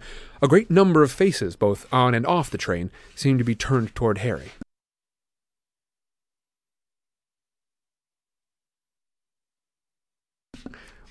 Why are they all staring? Demanded Albus as he and Rose craned around to get a look at the other students. Eh, don't let it worry you, said Ron. It's me. I'm extremely famous. Albus, Rose, Hugo, and Lily laughed. The train began to move, and Harry walked alongside it, watching his son's thin face, already ablaze with excitement. Harry kept smiling and waving, even though it was a little like a bereavement, watching his son glide away from him. The last trace of steam evaporated in the autumn air. The train rounded a corner. Harry's hand was still raised in farewell. He'll be all right, murmured Ginny. As Harry looked at her, he lowered his hand absent mindedly and touched the lightning scar on his forehead. I know he will. The scar had not pained Harry for nineteen years. All was well.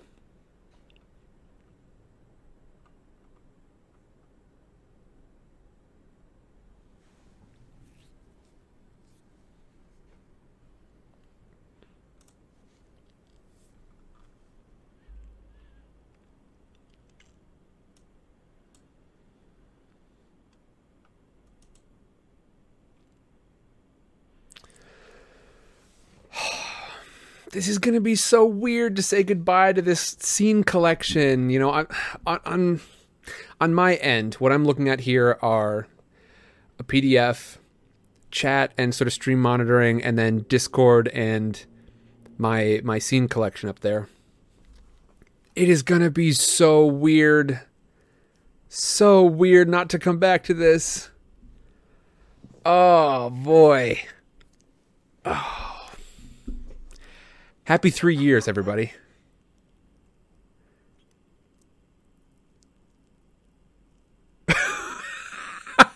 we did it.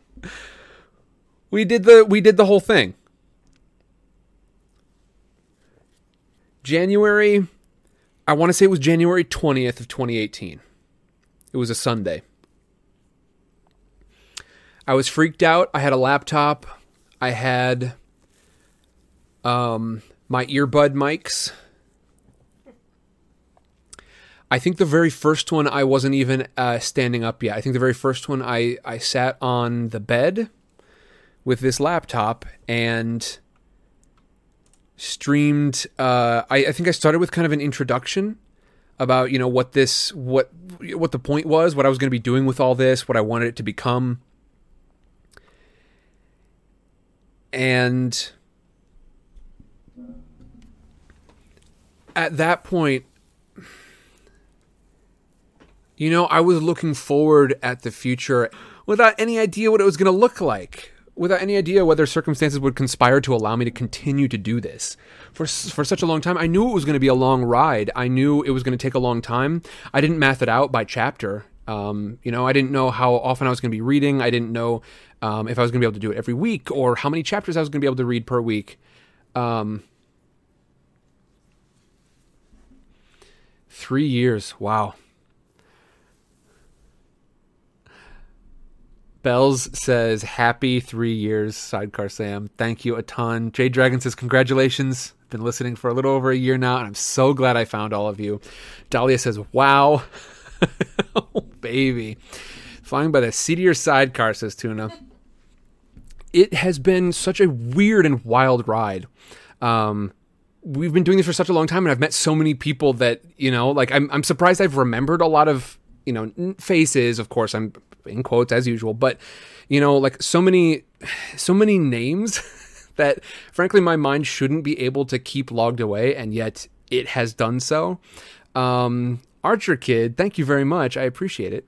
Um y'all this is this is such a weird thing to have completed but we did it of course i can see you Mirden. what are you talking about uh, Luke is wondering who's your favorite voice slash character from Sam, folks, uh, and that's actually an excellent question because I've I, uh, as we as we continue with new series, um, and as we read um, a Christmas as we are reading a Christmas Carol, I realized.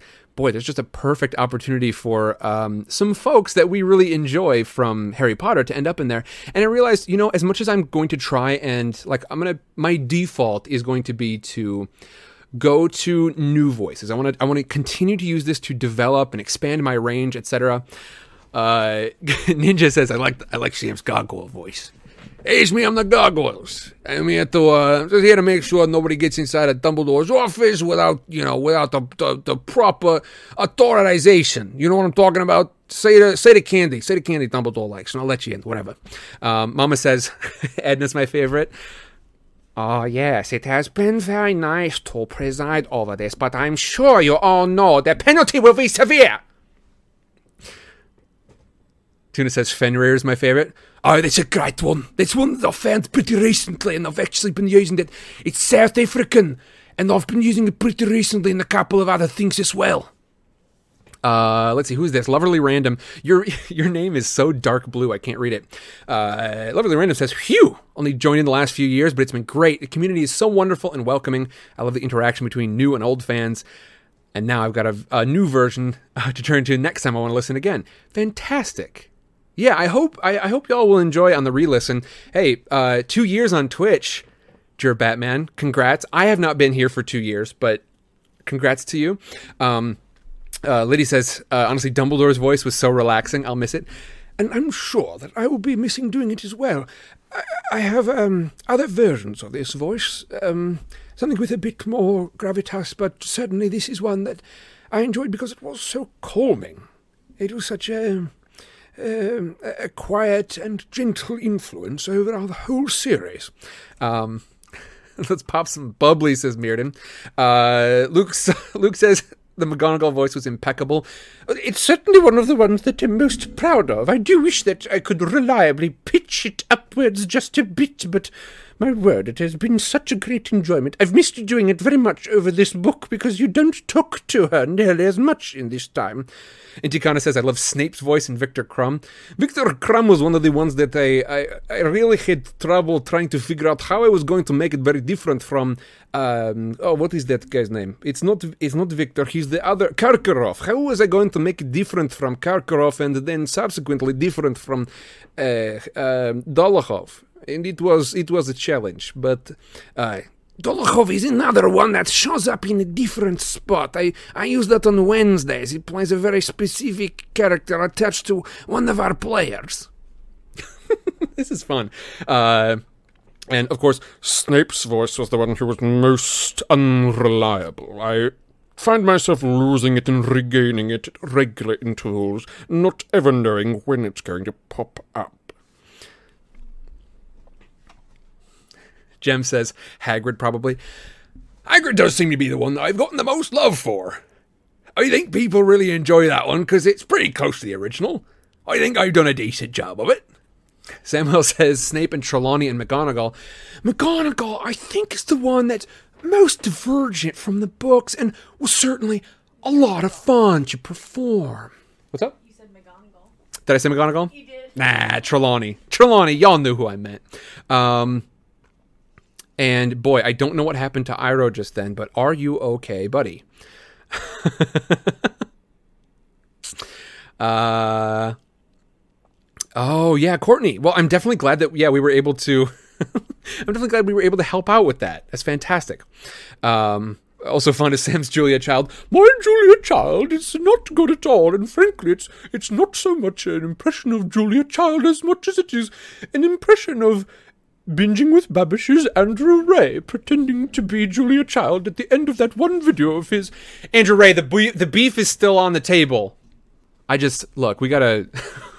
I gotta get better at this YouTube thing, so I gotta start like I gotta start strife with other YouTubers. That's how it works, right? I, I like Andrew Rea a lot. I would never. Um, is it Mood Swing's birthday? Ooh, Lisa. is it Mood Swing's birthday? Uh, I feel like this is a switchboard right now. Yeah, Memnite likes Ginny. That's been a pretty consistent one the whole time. It's tough because it's another one that's hard to pitch up with, but I don't know if she sounds. I don't know, does she sound feminine? It's hard to tell. Not that it really matters. I certainly enjoyed that one. It's one I never expected to be able to do very well, but I think it's gone alright. Um, can't wait for Sam to read the Hagrid stories uh, that a couple of us wrote. Yes, I'm very excited for it as well. Absolutely, I am. Um, I have read through all of them, uh, and I'm looking forward to getting to them. I am in the midst of trying to record a few other things right now, but I'm hoping I can be done with those fairly quickly. Fairly quickly.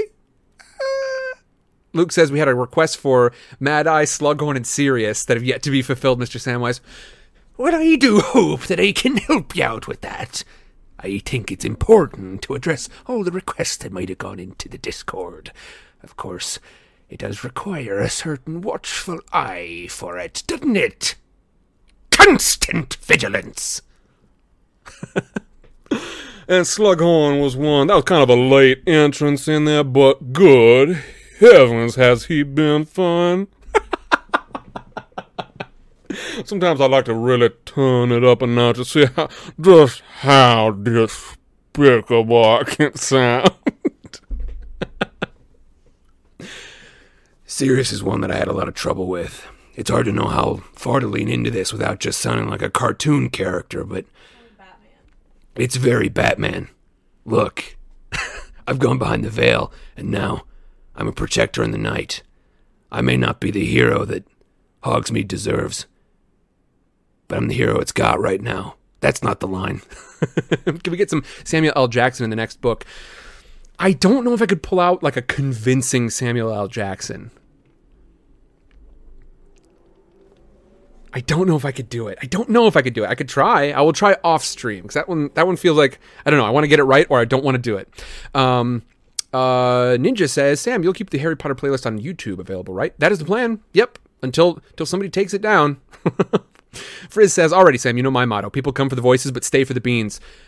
Hey, look, you y'all don't get this jukebox opportunity very often, do you? Let's see. I'm trying to. it was my birthday yesterday. All right, that's sing worthy. Mood swing. Who do you want? Who do you want to sing "Happy Birthday" to you?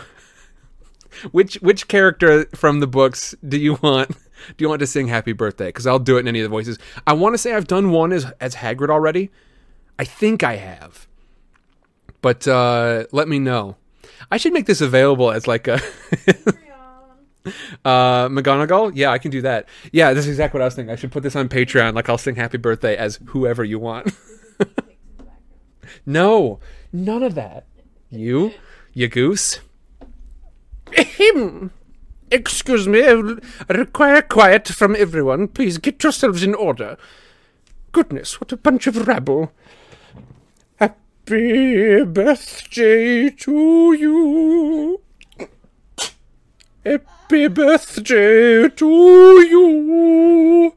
Happy birthday, dear Swing. Happy birthday to you.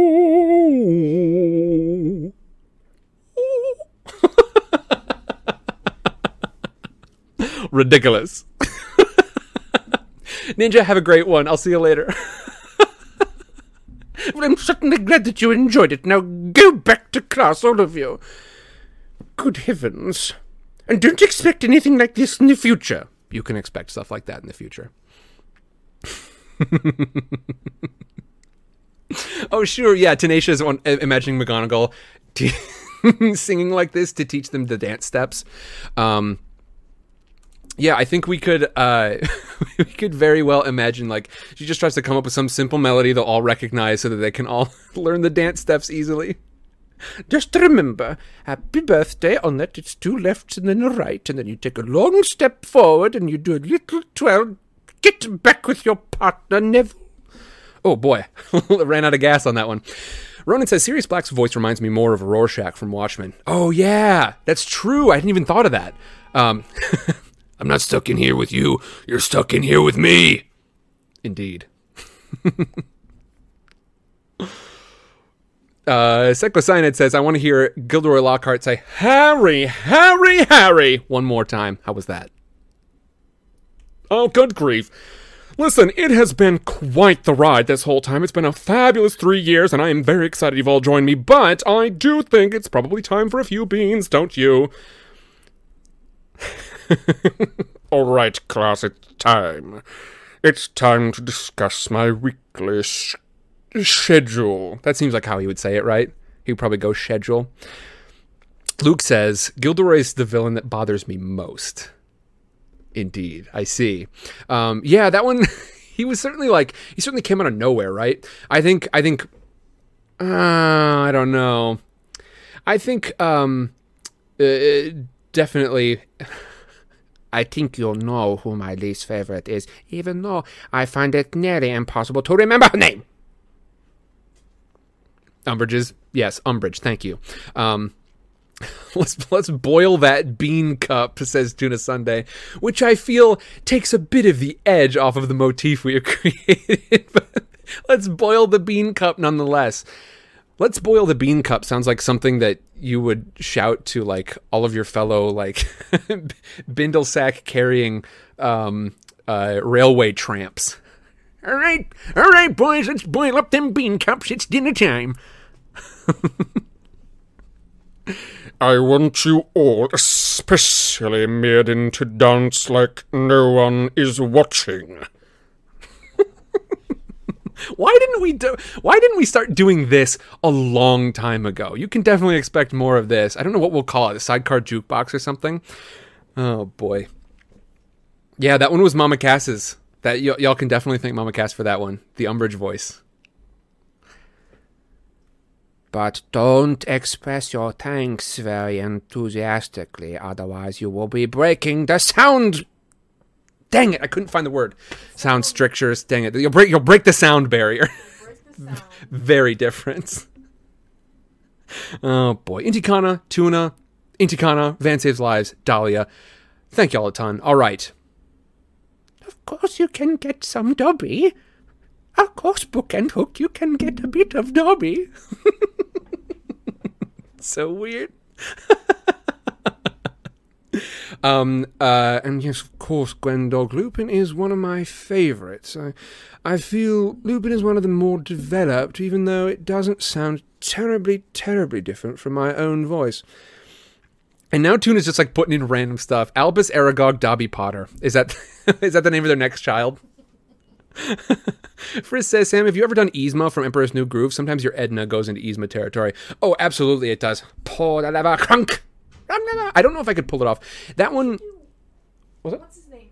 You should do Kronk from that. Does he have a voice in Potter? Uh, he doesn't. I have not done any Patrick Warburton in Harry Potter. The plan is definitely to add him in. I don't know which god he's going to be, but uh, Yeah, you can expect to hear a little bit of Patrick Warburton over in our next book series. Uh, Percy Jackson and the Olympians. you can pretty well expect he's going to show up there at some point. Definitely Zeus. He needs he needs some work, doesn't he? Olaf. I don't know if I've got Olaf's voice down. Olaf from from Frozen, right? What's his? What is his name? Uh, it's not Jonathan Groff. Josh Gad. Josh Gad. Yeah, I don't know if I can do a Josh Gad. Um, you'd have to listen to it. use your imagination. Yeah, I can like I can just like do a goofball voice, but I, I would need some time to hone in on his. He's got a pretty special voice. I like that dude. Um Yzma's the best villain of all time. All right, well, I hope that you all enjoy this little this little uh, party trick that we've been doing here, and I do think it's probably time to move on. I think that's the best I've ever done it. I'm typically pretty bad at my Patrick Warburton, but uh Well, today you could pretty well expect I'm I'm pretty warmed up after nearly 36 pages of chapters. There we go. Pages. look, don't do it. Don't do it. I said a goofball and I don't want to hear about it. All right, everyone, it's time for beans. Da-da-da-da-da-da-da. Yeah, we've got the hype potion now, which is fantastic. Why do we have? Why is it like sending us stuff that seems to be pretty well designed for us? Um, but uh, yeah, let's see that hype potion in chat. Also, I'm back with a sub badge. Says Fake Tuna Sunday. Welcome back. Welcome back, Fake Tuna Sunday. It's great to have you here. Um, Luke says, "Oh yeah, Memnite. Let's see. What are we talking about? Memnite. What happened here? Uh, he, he was just talking about how Kristoff is the king in Hamilton. Oh yeah. They say price of my walls not a price that you're willing to pay. Maybe you should have someone in Percy Jackson who only sings. Oh boy, that would be impossible. Nah. Ah, hype train incoming. Well, everyone, thank you a ton. Can't tell you how much I appreciate it. Uh, and who just who just chucked that in there? Who done that? Um, I think it was Archer Kid, but maybe Muffin Man. Muffin Man, thank you very much. Uh, Muffin Man, Archer Kid, Jade Dragon, thank you all a ton. Uh, and we are back on the hype train for the second time in a second time in a stream, which I think we've done once before. But doot doot, out aboard. Come on now, step right up, get on aboard the hype train. Welcome. Uh, Death Metal Dahlia says, "My lady Queen of Beans, the peasantry summons thee for thine gifts of unknown flavor," which is a great line. Thank you, Dahlia. Once again, I appreciate all of our creative writers. Sorry, y'all. it made the doom noise when you when you get the uh, the the springs involved. Jade Dragon says, Yeah, well, it's not much, but slinging bets is honest work. Which I'm sure is exactly what Jade Dragon sounds like, right? no, I don't believe so. But that's what the meme sounds like in my head when I see that guy with his with his suspenders. It ain't much, but it's honest work. All right, everyone. I think it's about time. Um, and uh, let's see. Is somebody else heading out, or is it you heading out, Iro? I think it must be you. Iro, have a great one. Have a great night, bud. Adios. We'll miss you. All right. Cupcakes. Yes, I approve. What's this about cupcakes now? Jade Dragon, Death Metal Dahlia. And um, yeah, I'm trying to think. I've seen Muffin Man in here a couple of times, but yeah, thank you very much for jumping in and being so generous. Jade Dragon, thank you uh, once again. All right, you ready? Yeah, I am. I'm ready. Eyes very red. I need which one? This one? Yeah. Oh, I don't know. Um, let's see. Do I have something I can cover my eyes with? Where's my special, very goofy green T-shirt, or should I just use? I don't think I want to use a whole sweater. It's a Christmas sweater. Um, I have a scarf. you got a scarf? Yeah, a scarf will be perfect. I'll just have to fold it a couple of times because it's almost see-through. And bo- oh, it's Infinity Scarf. Oh no, oh no, I've been foiled. Um, this is not the final beans, Mirrodin. I think let's. I think we just carry on with the beans until we sort out. We're gonna. We're gonna. Maybe we'll call it by a new name. We'll call it. We'll call it Ambrosia until the end. Um, and uh, yeah, until we find a, a, a different, a, until we find a different tradition, we're gonna keep doing this one. Um, all right, let's do this thing. Um, y'all can find me here on Monday through Thursday. Nope, Tuesday through Thursday. I've already goofed it up. Um, if you are looking for ways to add to this pile, well, what the heck is this? My name is Sam. This is Sidecar Stories, and you can add onto our beans pile of Bertie Bott's every flavor beans by sharing on Instagram and Twitter. Um, use the hashtag Flying Sidecar uh, and and also ah, and also um, we we completed level one. Thank you a ton, Archer Kid. Thanks so much. Um, all right, level two, gang. Uh, thanks, boy. Thanks, thanks to you all. A second hype train. I mean, I anticipated this was going to be like a wild night, but we've had so many people in here. I love it. Um, and, and Beansia, gross, Dahlia, unacceptable. oh, yuck. That's all right. I'll forgive you. I'll forgive you this time. Um, and uh, yeah, Archer Kid, thanks a ton. Um, let's see. What do we think this bean is? I don't... So Instagram, Twitter, use the hashtag Flying Sidecar, and also tag me in it, Sidecar Stories, because that's the best way to ensure that I will see it and it won't slip underneath the radar. This one's a weird one. Is it now? It's definitely fruity, but I'm also getting a little bit of that stink bug. So is it supposed to be like fruit coffee? what do y'all think? Fruit coffee? That's probably it, right? Thank you for topping the cauldron back up. And uh, for all of you great brewers out there uh, who have gotten us this far, thank you a ton. Um, it's been an excellent stream for a lot of reasons, but uh, I appreciate everyone's generosity so very much. This one, I'm getting like a tiny bit of vanilla. It's it's like a it's um it's one that's not just a single fruit flavor. It's a couple of fruit flavors. I'm gonna go with the uh, pina colada. Even though I'm boy, I'm sure that it's a different boat drink. Go ahead, pina colada. Final answer. Orange sherbet. Orange sherbet. It doesn't taste like citrus at all. What? Sorry. Dahlia. Dahlia not only topping it off, but brewing the potion all on her own. Dahlia, thank you a ton. And Jade Dragon, thanks for topping it back off. Oh, Archer Kid. All right, let's see it. One quick bah. There it is. Archer Kid, thank you so much. Archer Kid and Dahlia and Jade Dragon. Y'all keeping it top, topped up. Yeah, if you like pina coladas, Mirrodin, apparently I don't like them enough. Um, all right, so I was wrong on the first one. Put it on the board. Thanks, Frizz. Zero out of one. Rats. All right. Uh, on Tuesdays, y'all can find me here with Vintage Sidecar. Um, Vintage Sidecar is where we shed some light on classic lit, and boy, you y'all will not believe the discussions we have over there. It's so much fun, and uh, if you're just looking for a way to sort of get connected, I'm not trying to teach a master class on it. This is straight up. This is for those folks who are like, I find Frankenstein intimidating. I find uh, Pride and Prejudice intimidating. I find Great Gatsby intimidating. Come over and hang out. We're gonna make it not intimidating. All right. We're gonna take this big wall, this big, you know, like obelisk that we see in front of us, and we're going to break it down into individual bricks and take a look at each one of them. Uh, it's a ton of fun, uh, and I can promise you, you will come out of them understanding those books better than you did before. I read through them. I read through the whole thing, um, and when we've got a little bit more time, I do a pump the brakes read through, where I go through and I'll stop and I'll go through you know different words we might un- not understand. I explain them paragraph by paragraph, um, and we're going to go back to that in the new year once we're on a different book. Right now, however, we are on A Christmas Carol, and we're going to be done next week, just in time for Christmas. Um, all right, Dahlia, Jade Dragon. Thanks a bunch. Um, okay, let's see. Also on Tuesdays, um, although I'm not sure for how much longer. Um, we've accomplished many of the quests there. Harry Potter uh, in Minecraft. Uh, we are playing the Floo Network's Witchcraft and Wizardry. It's essentially a mod because of the way that it performs, but they've done some real wizardry over there with base Minecraft. It's not technically even a mod.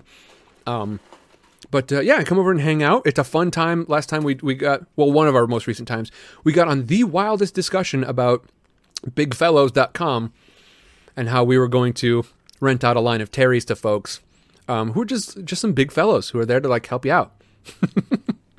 okay, this one I'm getting a pretty basic strawberry, so I'm gonna go with strawberry. Final answer. No, Uh, no. she not only did she shake her head, but she went. Are you sure? it's either lemon or pineapple, or it could be pina colada. None of which include strawberries. Sorry. Well, lemon, pineapple, or pina colada. I think it's going to be. Are these big fellas bouncers? They'll be bouncers if you need them to be. Yeah, come get your Terrys. Come get your Terrys. There'll be a Santa Claus. Oh yeah, we we did talk about sexy Santa Claus during. that one was during uh, vintage though. We talked about sexy Santa Claus because like the the depiction of the Ghost of Christmas Present is very sexy Santa Claus. He's just like hanging back on this big stack of turkeys with his like chest like rippling and, and open in his big old robe. He's just like, yeah, what's up? How you doing? It's Christmas. thank you, Jade Dragon, and thank you to everyone who uh, kept that His hype train chugging along. But is it because of muscle or is it because of Jeego? He's just he's a big fellow. That could be either one. Well, I mean, it is a big stack of turkeys. Frizz, if you go, listen, Frizz, if you go back and you listen to the chapter, you'll know it's a big stack of like turkeys and hams and sausages and stuff and puddings. A big stack of meat. This is a meat stack, It is, it- yeah, it's like a it's a And stack of. Christmas dinners. which is gross.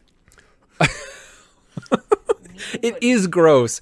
Pudding in the UK means something a little different, which I think you already knew. But for those of you who do not, um, pudding basically just means dessert. Okay, um, so I got that one pretty wrong, didn't I? Everyone come hang out on Tuesdays. Uh, it's a great way to start my streaming week, and I love it. On Wednesdays, we've got Chat Plays Dungeon World, and right now we are in the midst of um, they have, our, our our party, ha- and this is played by folks in chat. Y'all control these characters. Um, uh, Hen and Luis get in there uh, with um, uh, with uh, our our ranger Lena- Lenath. Good lord. Um, oh, it's a spicy one. All right. Let me get out Dungeon World before I do it. And then we've also got some. Uh, basically, y'all play. That's all three of our characters. There's a heist. You need to plant some evidence in an airship. You've already succeeded with the approach. You've already got the the um, evidence in place. Now you just have to make your escape. Uh, if you want to find out how you do that, come back next Wednesday. Although, were we doing one next Wednesday? Day before Christmas Eve. Day before Christmas Eve? I think we will. I think we will, just so we're not putting a break in between different parts of the heist. So next Wednesday, come back and y'all can hang out and you can actually help us figure out how do these folks escape. All right. Extra spicy bean. I haven't even been into it yet. This sucks. Jem says I've only read like one part of a, a Percy Jackson book and watched a part of a movie, so I'm lost enough for it to be new. Uh, yeah, I'm really excited about that because um, a lot of folks. Oh, baby, it's not one of the hottest ones, but it's still not great. Okay, I'm gonna be quiet for a second so we don't in, so we don't intimidate our blue boy. Are we finally gonna get like? No, he knows he's on camera. There he is. There he is, everyone. This is Blue. He's named because he's got blue eyes, and he's our very anxious cat. And he's got an angry, angry face. We love him for it. Hey. Nice, you did it. it's the best we've ever had with him. Um, oh, baby. Um, I'm gonna go with jalapeno for this one because it doesn't taste like it's too far up there, but it's definitely not great. Yes. Oosha. One for three. Yeah, I'm excited for Percy Jackson because um, I think we're going to be able to bring a lot to it. Um, people don't, people aren't going to be coming in with their sort of movie based preconceived notions, at least not for the later books. Um, and even the ones who have seen the movies, I've heard they are not pleased with the movies as they've been done. So hopefully we can do these books justice as we do here on Sidecar Stories on Thursdays. Everyone, we do not have a stream next week. Um, I will keep y'all informed, but I would say I I kind of doubt we're going to have a stream on on Christmas Eve either. If we do, it'll be kind of a short one, just kind of a stop in and say hi sort of thing. Um, if you would like to know more and would like to be kept up to date on my schedule and such, and whether or not we're going to have a New Year's Eve stream, go over to the Discord. Um, uh, if one of y'all in there wouldn't mind using the Discord command to pop that in there, um, you can go ahead and do that, and you can follow that link. Um, Sorry, I didn't realize you were ready. it's all good. Um, you thought I was just sort of covering up for fun. I didn't. I, I was reading chat. I didn't realize. I know it's en- it's enthralling, isn't it? The constant scroll, all the information. Yep, I heard it. I heard it. Uh, I got yeah. We got one out of three so far. I got the the spicy ones are a little easier because I'm starting to decide. Okay, this one's like abominably hot versus this one's pretty hot. Um, uh, but yeah, head over to the Discord. Oh baby, is this another one? I think it's another one. Oh, I'm sorry. Oops. Yeah. Oh. Oh, it was really fruity for a second, and then it's really bad now. Oh. Okay, Lisa. I'm gonna have to go check if you gave me your, your protection charm because oh, Did you know she did? I, I'm guessing probably. Oh man. Oh, this is so bad. It's burning the back of my throat. That was, I think, about as bad as it's ever been. I'm gonna go with Carolina Reaper. Yeah. Yep. Sorry. Oh. Have black spots, so I thought you were safe. Mm, mm, mm, mm, mm, mm. Unfortunately, that does mean that there are going to be a lot of leftover Reapers in here. I feel bad giving them to you. Oh, well, that's no good. We'll need to mix some more. we'll need to knock down the frequency. Oh, I already had a sore throat. That's no good at all. Okay, don't worry. Lisa Hall is in here two hours ago with a rescue bean, the protection charm. Thank you very, very much. I appreciate it, Lisa. Um, yeah, like I said, you can add to this bean pile if you wish. Um, and Lisa always requests a bean that is not a bad bean, not a spicy bean, not a gross bean. So here's my protection charm bean. Oh, baby. You can also add to this pile by uh, if I see a new folk, uh, a new folk, yeah, that makes sense. If I see new folks following, um, and you new folks let me know who brought you, I will let whoever brought you in, um, go ahead and determine which bean we're going to do next. Okay. Uh, oh, duh, I don't have to be nervous about this one. I was so gun shy biting into that one. I kind of forgot the bread again, Marianne, but I really think that I kind of need to do it myself. I need to like, I need to get through it. Why? Otherwise, it's cheating. I don't know. Is it cheating? I think so. In my head, it is. Yeah. if you went on hot ones, would it be cheating to drink the milk? Oh, I got. No, I don't know. I don't know. Okay. Hmm. This is you're just training for hot ones. Oh, I don't. I don't want to be on hot ones. Ugh. Yes, you do. He asks weird questions. You could ask him, sir. Tell me how you get your questions. Okay. I think. Oh, baby. I don't know. I don't know. Coming after two spicy ones, that's already bad enough. It was very strongly fruit flavored. Maybe so strong as to even be like a citrusy. I'm gonna go with orange. I'm gonna go with orange something. I'm just gonna say orange. And I think orange sherbet tastes less like orange and more like vanilla. Uh, t- uh, t- uh, t- tangerine or whatever the heck it is. Orange. I don't remember what it is. It's orange sherbet or what else? Tangerine. I'm just going with tangerine. Final answer. I think I, I I did that last week and it goofed me, but I'm just gonna I'm just committing. Uh, is green apple Green apple. or margarita? not not quite on track there. Um, Escar Lovett, I see you've thrown some stuff in there, and then Jade Dragon, thanks a ton. Thank you very much. Okay, uh, no dice at all, not great. Um, uh, not ideal. My my mouth is still on fire. Okay, uh, on Thursdays, of course, we have got. Ooh, baby, we have got Flying Sidecar, uh, a voice actor's venture through some stories we all love. What's, I think Carolina Reaper was your Thursday. was it? Yeah. Because you're at five now and you used Lisa's. I think I did. Oh, maybe it was. Anyway, um, okay, well, on Thursdays, Flying Sidecar. We're going to continue to do this, but of course, uh, as I have mentioned, uh, it is possible that we are going to be doing um, this a little bit earlier in the day. We've got the vote currently in Discord. Right now, it's looking like we're going to keep it at the same time, but I do need to make an announcement uh, to YouTube as well, because I want to make, obviously, I want to make the people who can't watch it live aware of the live one. Um, Google. where did that come from? He said, "Let the people know." I got you. Let my people know. Yeah, it works. I'm with you. I know. It, it fits. I'm with you. Um, Jade Dragon says we're here to eat beans and drop bits, and I'm all out of bits.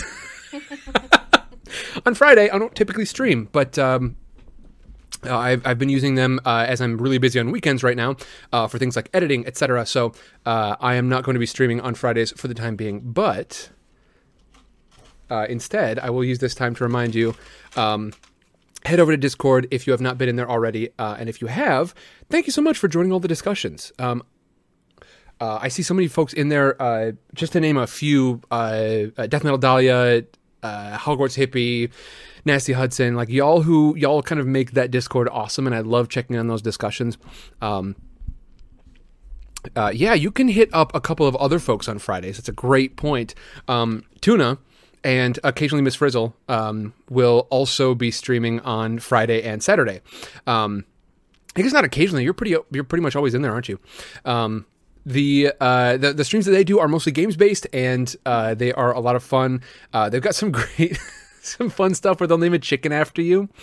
Um, yeah, I was mostly just thinking of that stream where he did the um, uh, whatever that photography game is, but I don't know. You're right. It's mostly Especially because we got. I guess she doesn't get a full two weeks off, but my winter break started, y'all. say congrats to to Mama Cass. Winter break has started. Did I get another spicy one? No. No, definitely not. Okay. No. Yeah, I did name I, I named a Warzone um, loadout after Mem Night, which is all of the like. it's all the big spender stuff. Um, that's what that's what all the perks are. Miss Frizz has three more days. Oh, good luck. Good luck. Get in there. You can do it. Just push on.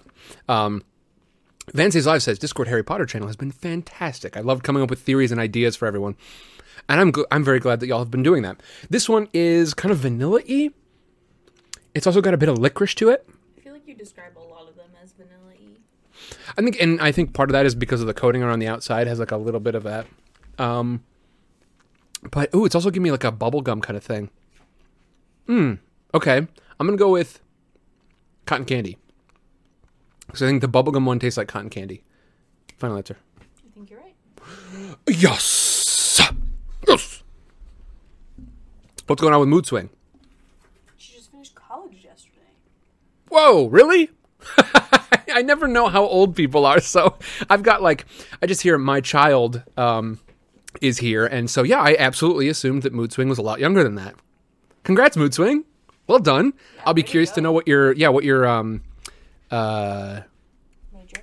thank you what your major is uh, if you're if you're cool with sharing that but uh, very exciting and congratulations to you and congratulations to everybody i want to give like a big hand to everyone uh, who is on either side of the uh, education setup um, all of our teachers like thank you so uh, so much so mama cass miss frizzle and that miss frizzle and then um uh, Luke, I know is is teaching as well, but all the rest of you who are teachers, and then of course all of our folks who are uh, in school and working hard. Um, both of those groups, y'all are heroes, and um, I am very very excited for you. I know it's a tough time to be doing it right now on both sides, uh, but thank you, thank you so very much. Um, uh, if I hear somebody can't be here because they've got school responsibilities, whether as a teacher or a student, um, that's my favorite reason to hear somebody's not going to be here. we got a lot of teachers in here. Yeah, we do. We do indeed. Okay. Um, Miss Messica says baby steps through the weird classes. Just baby steps. You can do it. Uh, majored in IT and business. Okay, fantastic. So, yeah, you're gonna have a you're gonna have a, a solid workload in front of you, aren't you? You're gonna have plenty to do. Wonderful. Yeah, that's awesome. And you can brag she did it with honors. Congrats. Congrats a lot then to Mood Swing. Congrats to you. Um, I made video games with tutorials in them. Do I count as a teacher? Um, I think anyone in the education space, like I, I really appreciate. I think I think teachers require a very special kind of uh, discipline and dedication. But I'm very very appreciative to everyone who has, yeah, like video games with tutorials in them. I can't, I cannot tell you how much I learned from Where in the World is Carmen Sandiego. Like that gave me a foundation of knowledge that I I have built on since then. So um, I I think obviously my parents for being very very dedicated and serious about homeschooling me, but like some of those games that have educational elements to them, especially ones that are executed well, that lives with me. Like there, I I I am. hmm, I owe a great debt to whoever created um, "Where in the World Is Carmen Sandiego." Um, the the game where you're trying to find all of the the international relics that she's stolen. I can't remember what it's called off the top of my head, but even though I looked it up before. But uh, yeah, that one has had an impact on my life. But of course, uh, everyone in the everyone working on education, everyone working to bring truth and information and education to the world. Thank you a ton. Um, okay, I think we're through the week, right? Yeah. And we've got Elisa Bean. Okay, now let me go ahead and make sure that I've got everything else finished up. Um, Ash has one. Uh, Ash, I don't know if Ash is still in here. I think Ash had to duck out, so I do apologize. But Ash, thank you a ton for sharing the word um, on uh, Twitter. Um, let's see, on the 14th, uh, at at Alyssa. That's on Twitter at at at Alyssa. um, thank you a ton uh, for showing folks about the channel. So uh, whichever of you, and I, I want to say, so Alyssa has definitely pitched in before, but I don't think Alyssa is typically here on the live shows.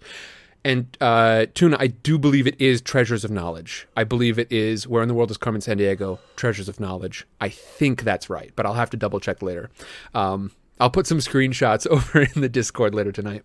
Um, uh, so uh, Alyssa or Asht- uh, Ashton? Ashmore. Uh, if any, either, if either of y'all are here, go ahead and put in chat what you would like your bean to be. Say again. Frizz said she tweeted. Uh, let's see. Right now, She said she tweeted. gotcha. Um, and yeah, right now, Maybe that's a different app. I don't know. a totally ind- uh, independent app. Um, okay, so I'm seeing flying sidecar. I don't see anything on there. I don't know what you're talking about, Frizz.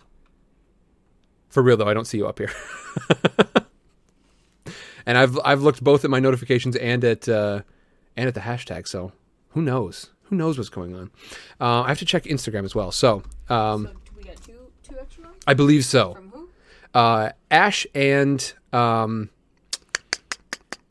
uh, at at Alyssa. They said they did HP out loud. Ashmore and at at Alyssa.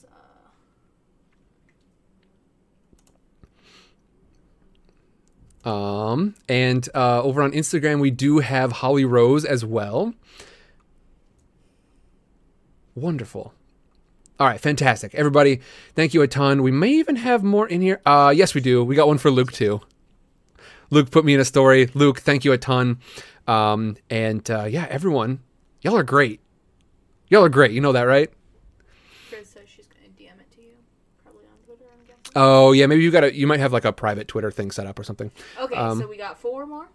Um, I think so. I know Luke's in here. I think we do have four more. Luke, Luke, Luke, Luke, put your. I couldn't. Her name's Mama Cass, and she's here to say, but ch ch ch but ch ch ch. Oh man. All right, let me see. Yeah, I'll check over there again. Um, pa pa pa pa pa pa pa pa pa pa. Uh, check the old and new tags if you changed it. Yeah, I, I'm I'm checking both of them.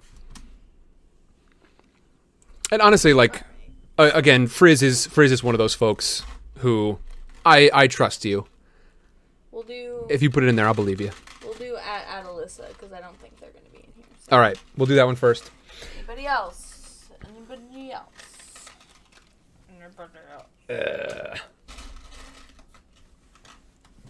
All right. Let's see it. This one's for you. At, at Alyssa. Indeed. Ah. All right. My first tweet in three years. Going out to your thousands of fans. Oh, whoa, what is this? That was a reaction. What is this? I think I know what it is. It's a bad fruit. It's a bad fruit I don't like. I recognize it. It's like cantaloupe or something. Ugh. It reminds me of my grandma's house. No, this is the worst bean. I hate this bean. What is this? It's like stinky old peach. what is this bean? Ugh. Um. Um. I mean, I definitely recognize it, but I don't know why flavors. Come on. Um. I can't give it to you based on that. I know, but can you just say that I got it though? No. Bean flavor, grandma's house. Yes, Mennonite. um, I'm gonna, I, am gonna have to go with cantaloupe, I guess, because that's the only thing that I can think of. Stop! Don't! She's cracking up. Don't! it's a cantaloupe flavored bean. I don't know what it is. Just tell me what it is. I'm done. Strawberry jam, and it's the worst bean in the entire world. I don't know why it tastes like that. I know. Trust me, I know. I grew up on strawberry jam. It's so bad. What the heck? That one and the margarita one are the worst. That's no good. Well, I got that one wrong. Okay. Bean flavor, musty rug. Old coats. Oh, baby. Um, uh, curtain is a flavor Sam knows. I'm not a big cantaloupe fan, Tanisha. No, I am not. Yeah, I guess fake strawberry. I guess. It's so bad. I mean, the strawberry flavored beans don't taste that bad. Strawberry jam, apparently, There isn't a muy terrible. Isn't there one? No, that would explain why I've I haven't found it to be distasteful. why do we do this? Strawberry daiquiri and strawberry jam. This is a mess. Okay. Um. All right. Now, uh, as bad as the sausage one, ooh, we've had a couple of bad, bad sausage beans. This is like it's like a bad like you you go in there like oh strawberry jam that's gonna be super tasty and it's just so gross. Yeah. Yeah, definitely. Yeah, this should be nice. it's not like a yucky like oh this is gonna suck kind of bean. It's still pretty yucky. It's definitely yucky. okay, so who were the other ones? Um. Next. Uh, okay. So we Frizz. We'll go with Frizz because I know Sure. she's here. frizz. Do it. There was one from Frizz, and I know there was one from Luke too. So you don't look. You don't look. I'll look a little bit. Don't look at all. I could look a tiny bit. No, Just a little. no looking.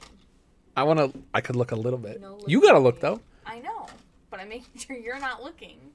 I won't look. you gotta look. Put your. I gotta. on. No, I gotta look at Instagram and stuff. Make sure that I didn't miss anybody.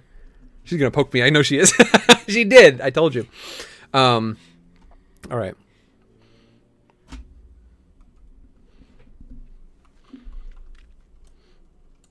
Yeah, Frizz. I'm not sure what the deal is, but I'm not seeing another one. Like I said, go for it. But All right, close your eyes. Um. There we go. All right, my eyes are closed. And I'm on my knees, waiting for the answer. Are we human? Are we dancer? And let's do one. Let's do one for tuna. For fake tuna or for real tuna? For well, real tuna. Okay. Um. Oof, another another spicy one. I should have assumed as much. Um. Okay, I'm just not gonna bite into this one very much. I'm just gonna send it back quick. Yeah, I, I, I, I- like a naked mole rat. um, I need enough though. It's that like weird chemically one. So I think that one was habanero. Final answer? Or is that cayenne? It's probably cayenne.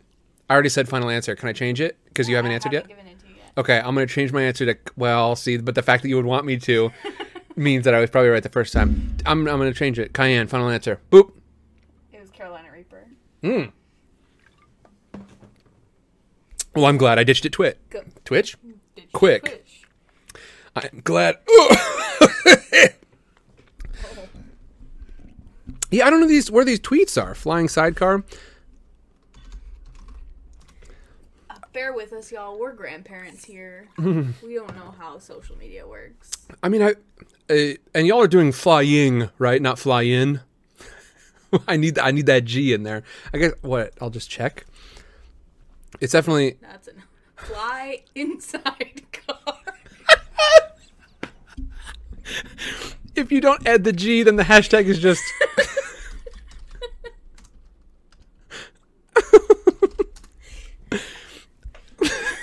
hey, what's this? Help! Help! Fly inside car. help! Did y'all hear what Tesla's working on? Fly inside car.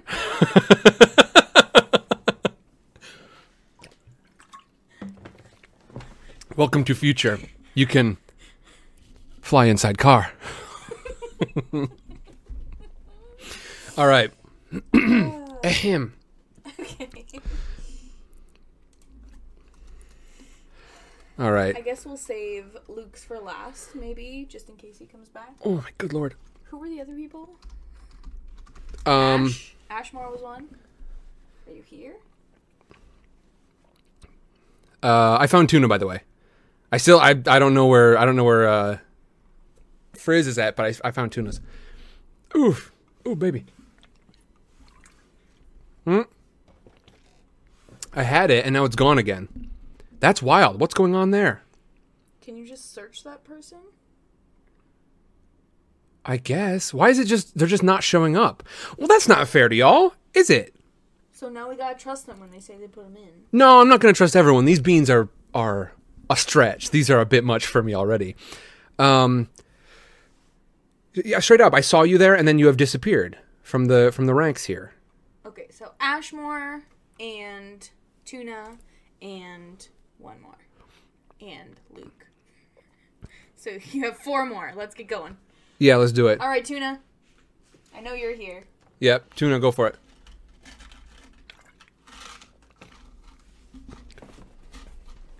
Okay, and don't forget, everyone, um, we are switching over to the flying sidecar uh, for all of our flying sidecar needs, whether it's Harry Potter or Percy Jackson, etc. Um, uh, let me see, and yeah, I'm not seeing I'm not seeing anything for that one yet. And I've searched it both on top and latest. Like I said, I'm not a not a big fan of the fact that it's not showing me everyone, so I'm not sure what the deal is there. But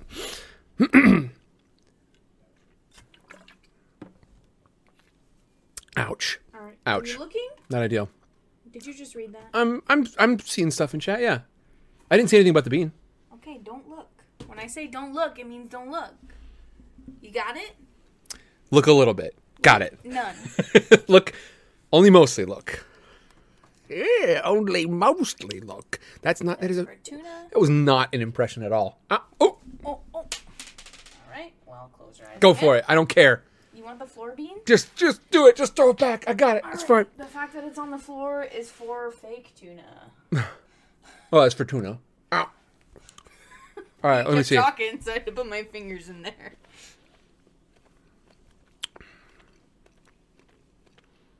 Again, it's got that weird stink to it. Does that mean coffee? No, it tastes like cantaloupe again, is what it does. It's tough to tell right after such a hot bean. You didn't even chew it. All right, but I had to do enough to, to get the flavor across. I think, I, you know what? This is a tuna move anyway. It's it's strawberry jam again, isn't it? Final answer. Nope.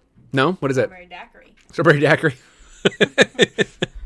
it still was not great, but uh, all right, all right. Oh, Oh no. still not great. Still not great. Not a big fan. What's oh no? What's going on? Oh no. Oh, All right. All right. Next three. I don't think they're here, so I'm just gonna do them. yeah. Let's do it. Rapid fire. All right. Thank you very much. Ashmore. Luke was one of them. Did we get one from Luke? I haven't. No. Okay. Yeah, Luke was in here earlier, but I'm Luke Luke more, but probably has some stuff to do in the morning, huh? Um, Luke Ashmore and uh, Ashley. Nope. A. It starts with an A, I think. At at we Alyssa. did At, at Alyssa. Did we? Yeah, that was Oh. the first one we did. Well, what the whole heck? Jade. No, Jade was uh, early in the month. Um, I don't know. it was. Are we sure we got at Alyssa? Yeah, At, at, at Alyssa. because I was pretty sure they weren't there, so I did that one. All right, first. Ashmore and Luke. Let's do it. Shoot. This first one is for Ashmore. Ashmore, I know you're typically here, and I'm sorry you've missed it, but thank you very much. Mm, I'm ready. Here we go. Mm. Bean flavor raw hot dog. I've had worse, frankly. The I I I wished when I was eating the sausage beans that they were so mild. Forgot to tag you. Curses. I see. That's why we didn't find it. That's all right. Go ahead and throw throw a tag on there, and we'll add it to next week because technically the deadline for this is before we take our mid mid time break. Um, like I said, they'll hold over. No worries. Um, Jade says we have weird stink coffee in Old Peach and Cantaloupe. what? um. Okay. I'm so lost. I'm, I'm I've had so many spicy beans, and I'm so confused. I'm so lost and confused now. I don't know what to do. Um. Uh, also, Archer Kid, I think I might have missed you, but thank you a ton. Uh, Escar Lovett, I think I got. Thank you very much for the bits. But Archer Kid um, has been going pretty nuts, frankly, with all of the um, all of the gifters. Like, yeah, you were today, or I should say, our our weekly top gifters are um, Nasty Hudson with five, Ashmore with five, and Archer Kid with twenty-one. so thank you a ton. Thank you a lot. Um, and all y'all can thank them as well. Um, okay, let me see. This one, it's it's a fruity one, but boy, I never know. Those are your descriptions she's quoting. Did I say did I say weird old stink coffee? I guess I did because yeah, coffee tastes like stink beans after the spicy beans. Look, look, I don't know. Jade, don't don't get at me like this. Not like this. um. Okay. I have no idea. Um. I'm gonna go with watermelon. Final answer. Pear. Pear. I probably could have. I probably could have gotten that one I know. if I hadn't. If I if it hadn't been so. So very spicy. So. It's so spicy. Okay. Um, and finally, that one was for Ashmore, right? Yep. And this one is for Luke. Luke, thank you very much. Y'all, thank you a ton. It's great to have you all here, and it's great to have you all adding to the beans pile. Thank you all for letting people know about the show. Um, especially now is the time because we're going to be going into a new series. Um, we are coming on to uh, Percy Jackson, and with that on the horizon, I would love to get some new folks in so that they can start watching from the beginning. So there's not the intimidation of like, oh baby, I've got you know three years of chapters to catch up on. Um, especially considering, boy, those early chapters were a little rough to watch. no asterisks for fruit. Oh, absolutely not. No, I I don't. Uh, I I wouldn't accept it. That is that is below my standards of accuracy. No pluses, no asterisks for fruit. I need I need to get it right, at least mostly right, at least kind of right, a little right. All right, I'm, let's see. Hmm. This one's got like a uh, kind of a kiwi thing going on. Are there kiwi beans? Is that a thing? My palate is so confused. Archer This is kid. Probably the first thing you've eaten today, isn't it? Nope, I had a, a muffin earlier. Perfect. Um, Archer Kid, I'm really glad you've enjoyed it. Thank you very much. Um, okay, let me see. Kiwi, yeah, I mean it tastes like kiwi. I'm gonna go kiwi. Final answer. It won't be. Let's find out what it actually is, gang. Go. Grape soda. It's grape soda. Everyone, So thank, thank you very much. So I certainly appreciate all of your great contributions to my potions class. And I can't tell you how much I'm excited for going into a new book. Don't forget, we're not done with Harry Potter quite yet. We gotta, we gotta talk about the books. We gotta, re- we gotta go in and watch the movies. Nothing to worry about. But I can assure you, I expect to see you all there. Everyone, thank you a ton. I'm really bad at this, but I appreciate you sticking with it, and uh, I hope you have enjoyed it. Um, I thought these chapters tonight went fantastic. Um, I've I've I've got very little editing to do compared to a lot of the rest of them, and I thought it went so so well. Everyone, thank you a ton for being here. Um, I'm gonna miss you all uh, over the next couple of weeks because I'm not gonna be raiding quite as often. But yes, indeed, Memnite, we are going to raid over now. Let me find out. Let me make sure that that uh, Mr. Halfbit is indeed streaming. Um, okay, excellent. So, what do you say? Yeah, he is. I just saw it. It's like, I'm pretty sure I saw the notification. Uh, which means I hope you all enjoy this raid over there. Um, don't forget, everyone. Um, Tuna Sunday is currently uh, having a. Uh, a Currently participating in Thankmas, um, which uh, I think Tuno is willing to probably give a uh, a more specific sort of rundown on what that's like. But basically, um, uh, working toward charity. And uh, so, don't forget, everyone, we are rating over to Mr. Halfbit's channel right now, but go ahead and check out uh, Tuna underscore Sunday on Twitch as well. Don't forget, um, you can find. Uh, Halfbit tonight, obviously, and then Tuna tomorrow and Saturday. Um, it's a great week full of sidecar and pit crew and friends and all that. So, um, uh, and also Louise the Goat Lady uh, on days when I'm not streaming, um, basically Mondays and Fridays, um, earlier in the day, and uh, they're just short little bites of like what it's like to live on the homestead, and it's a fantastic look. So everyone. Have a great one. Tuna Sunday is indeed eating a real tuna Sunday on Sunday. Uh, you don't want to miss that. And when I say real tuna Sunday, I do mean it. To find out precisely what that means, you're going to have to go find out there, aren't you? Look for info in the Discord. Okay, fantastic. Yep, Tuna will let us know there. And now let's go say hi to Mr. Halfbit. Um, let's see. What are we going to say to Mr. Halfbit? Um, let's. We're all going to rush it in there and say the finale. All right, there we go. Because apparently that's part of raid etiquette. Goodbye. Oh wait, did it like did it expire or something? That's wacky. No, you sent us. Okay, good.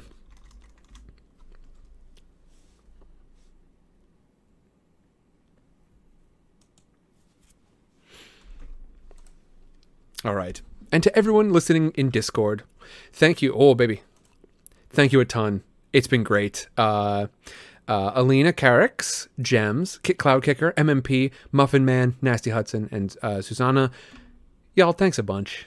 I'll see y'all later. Bye bye.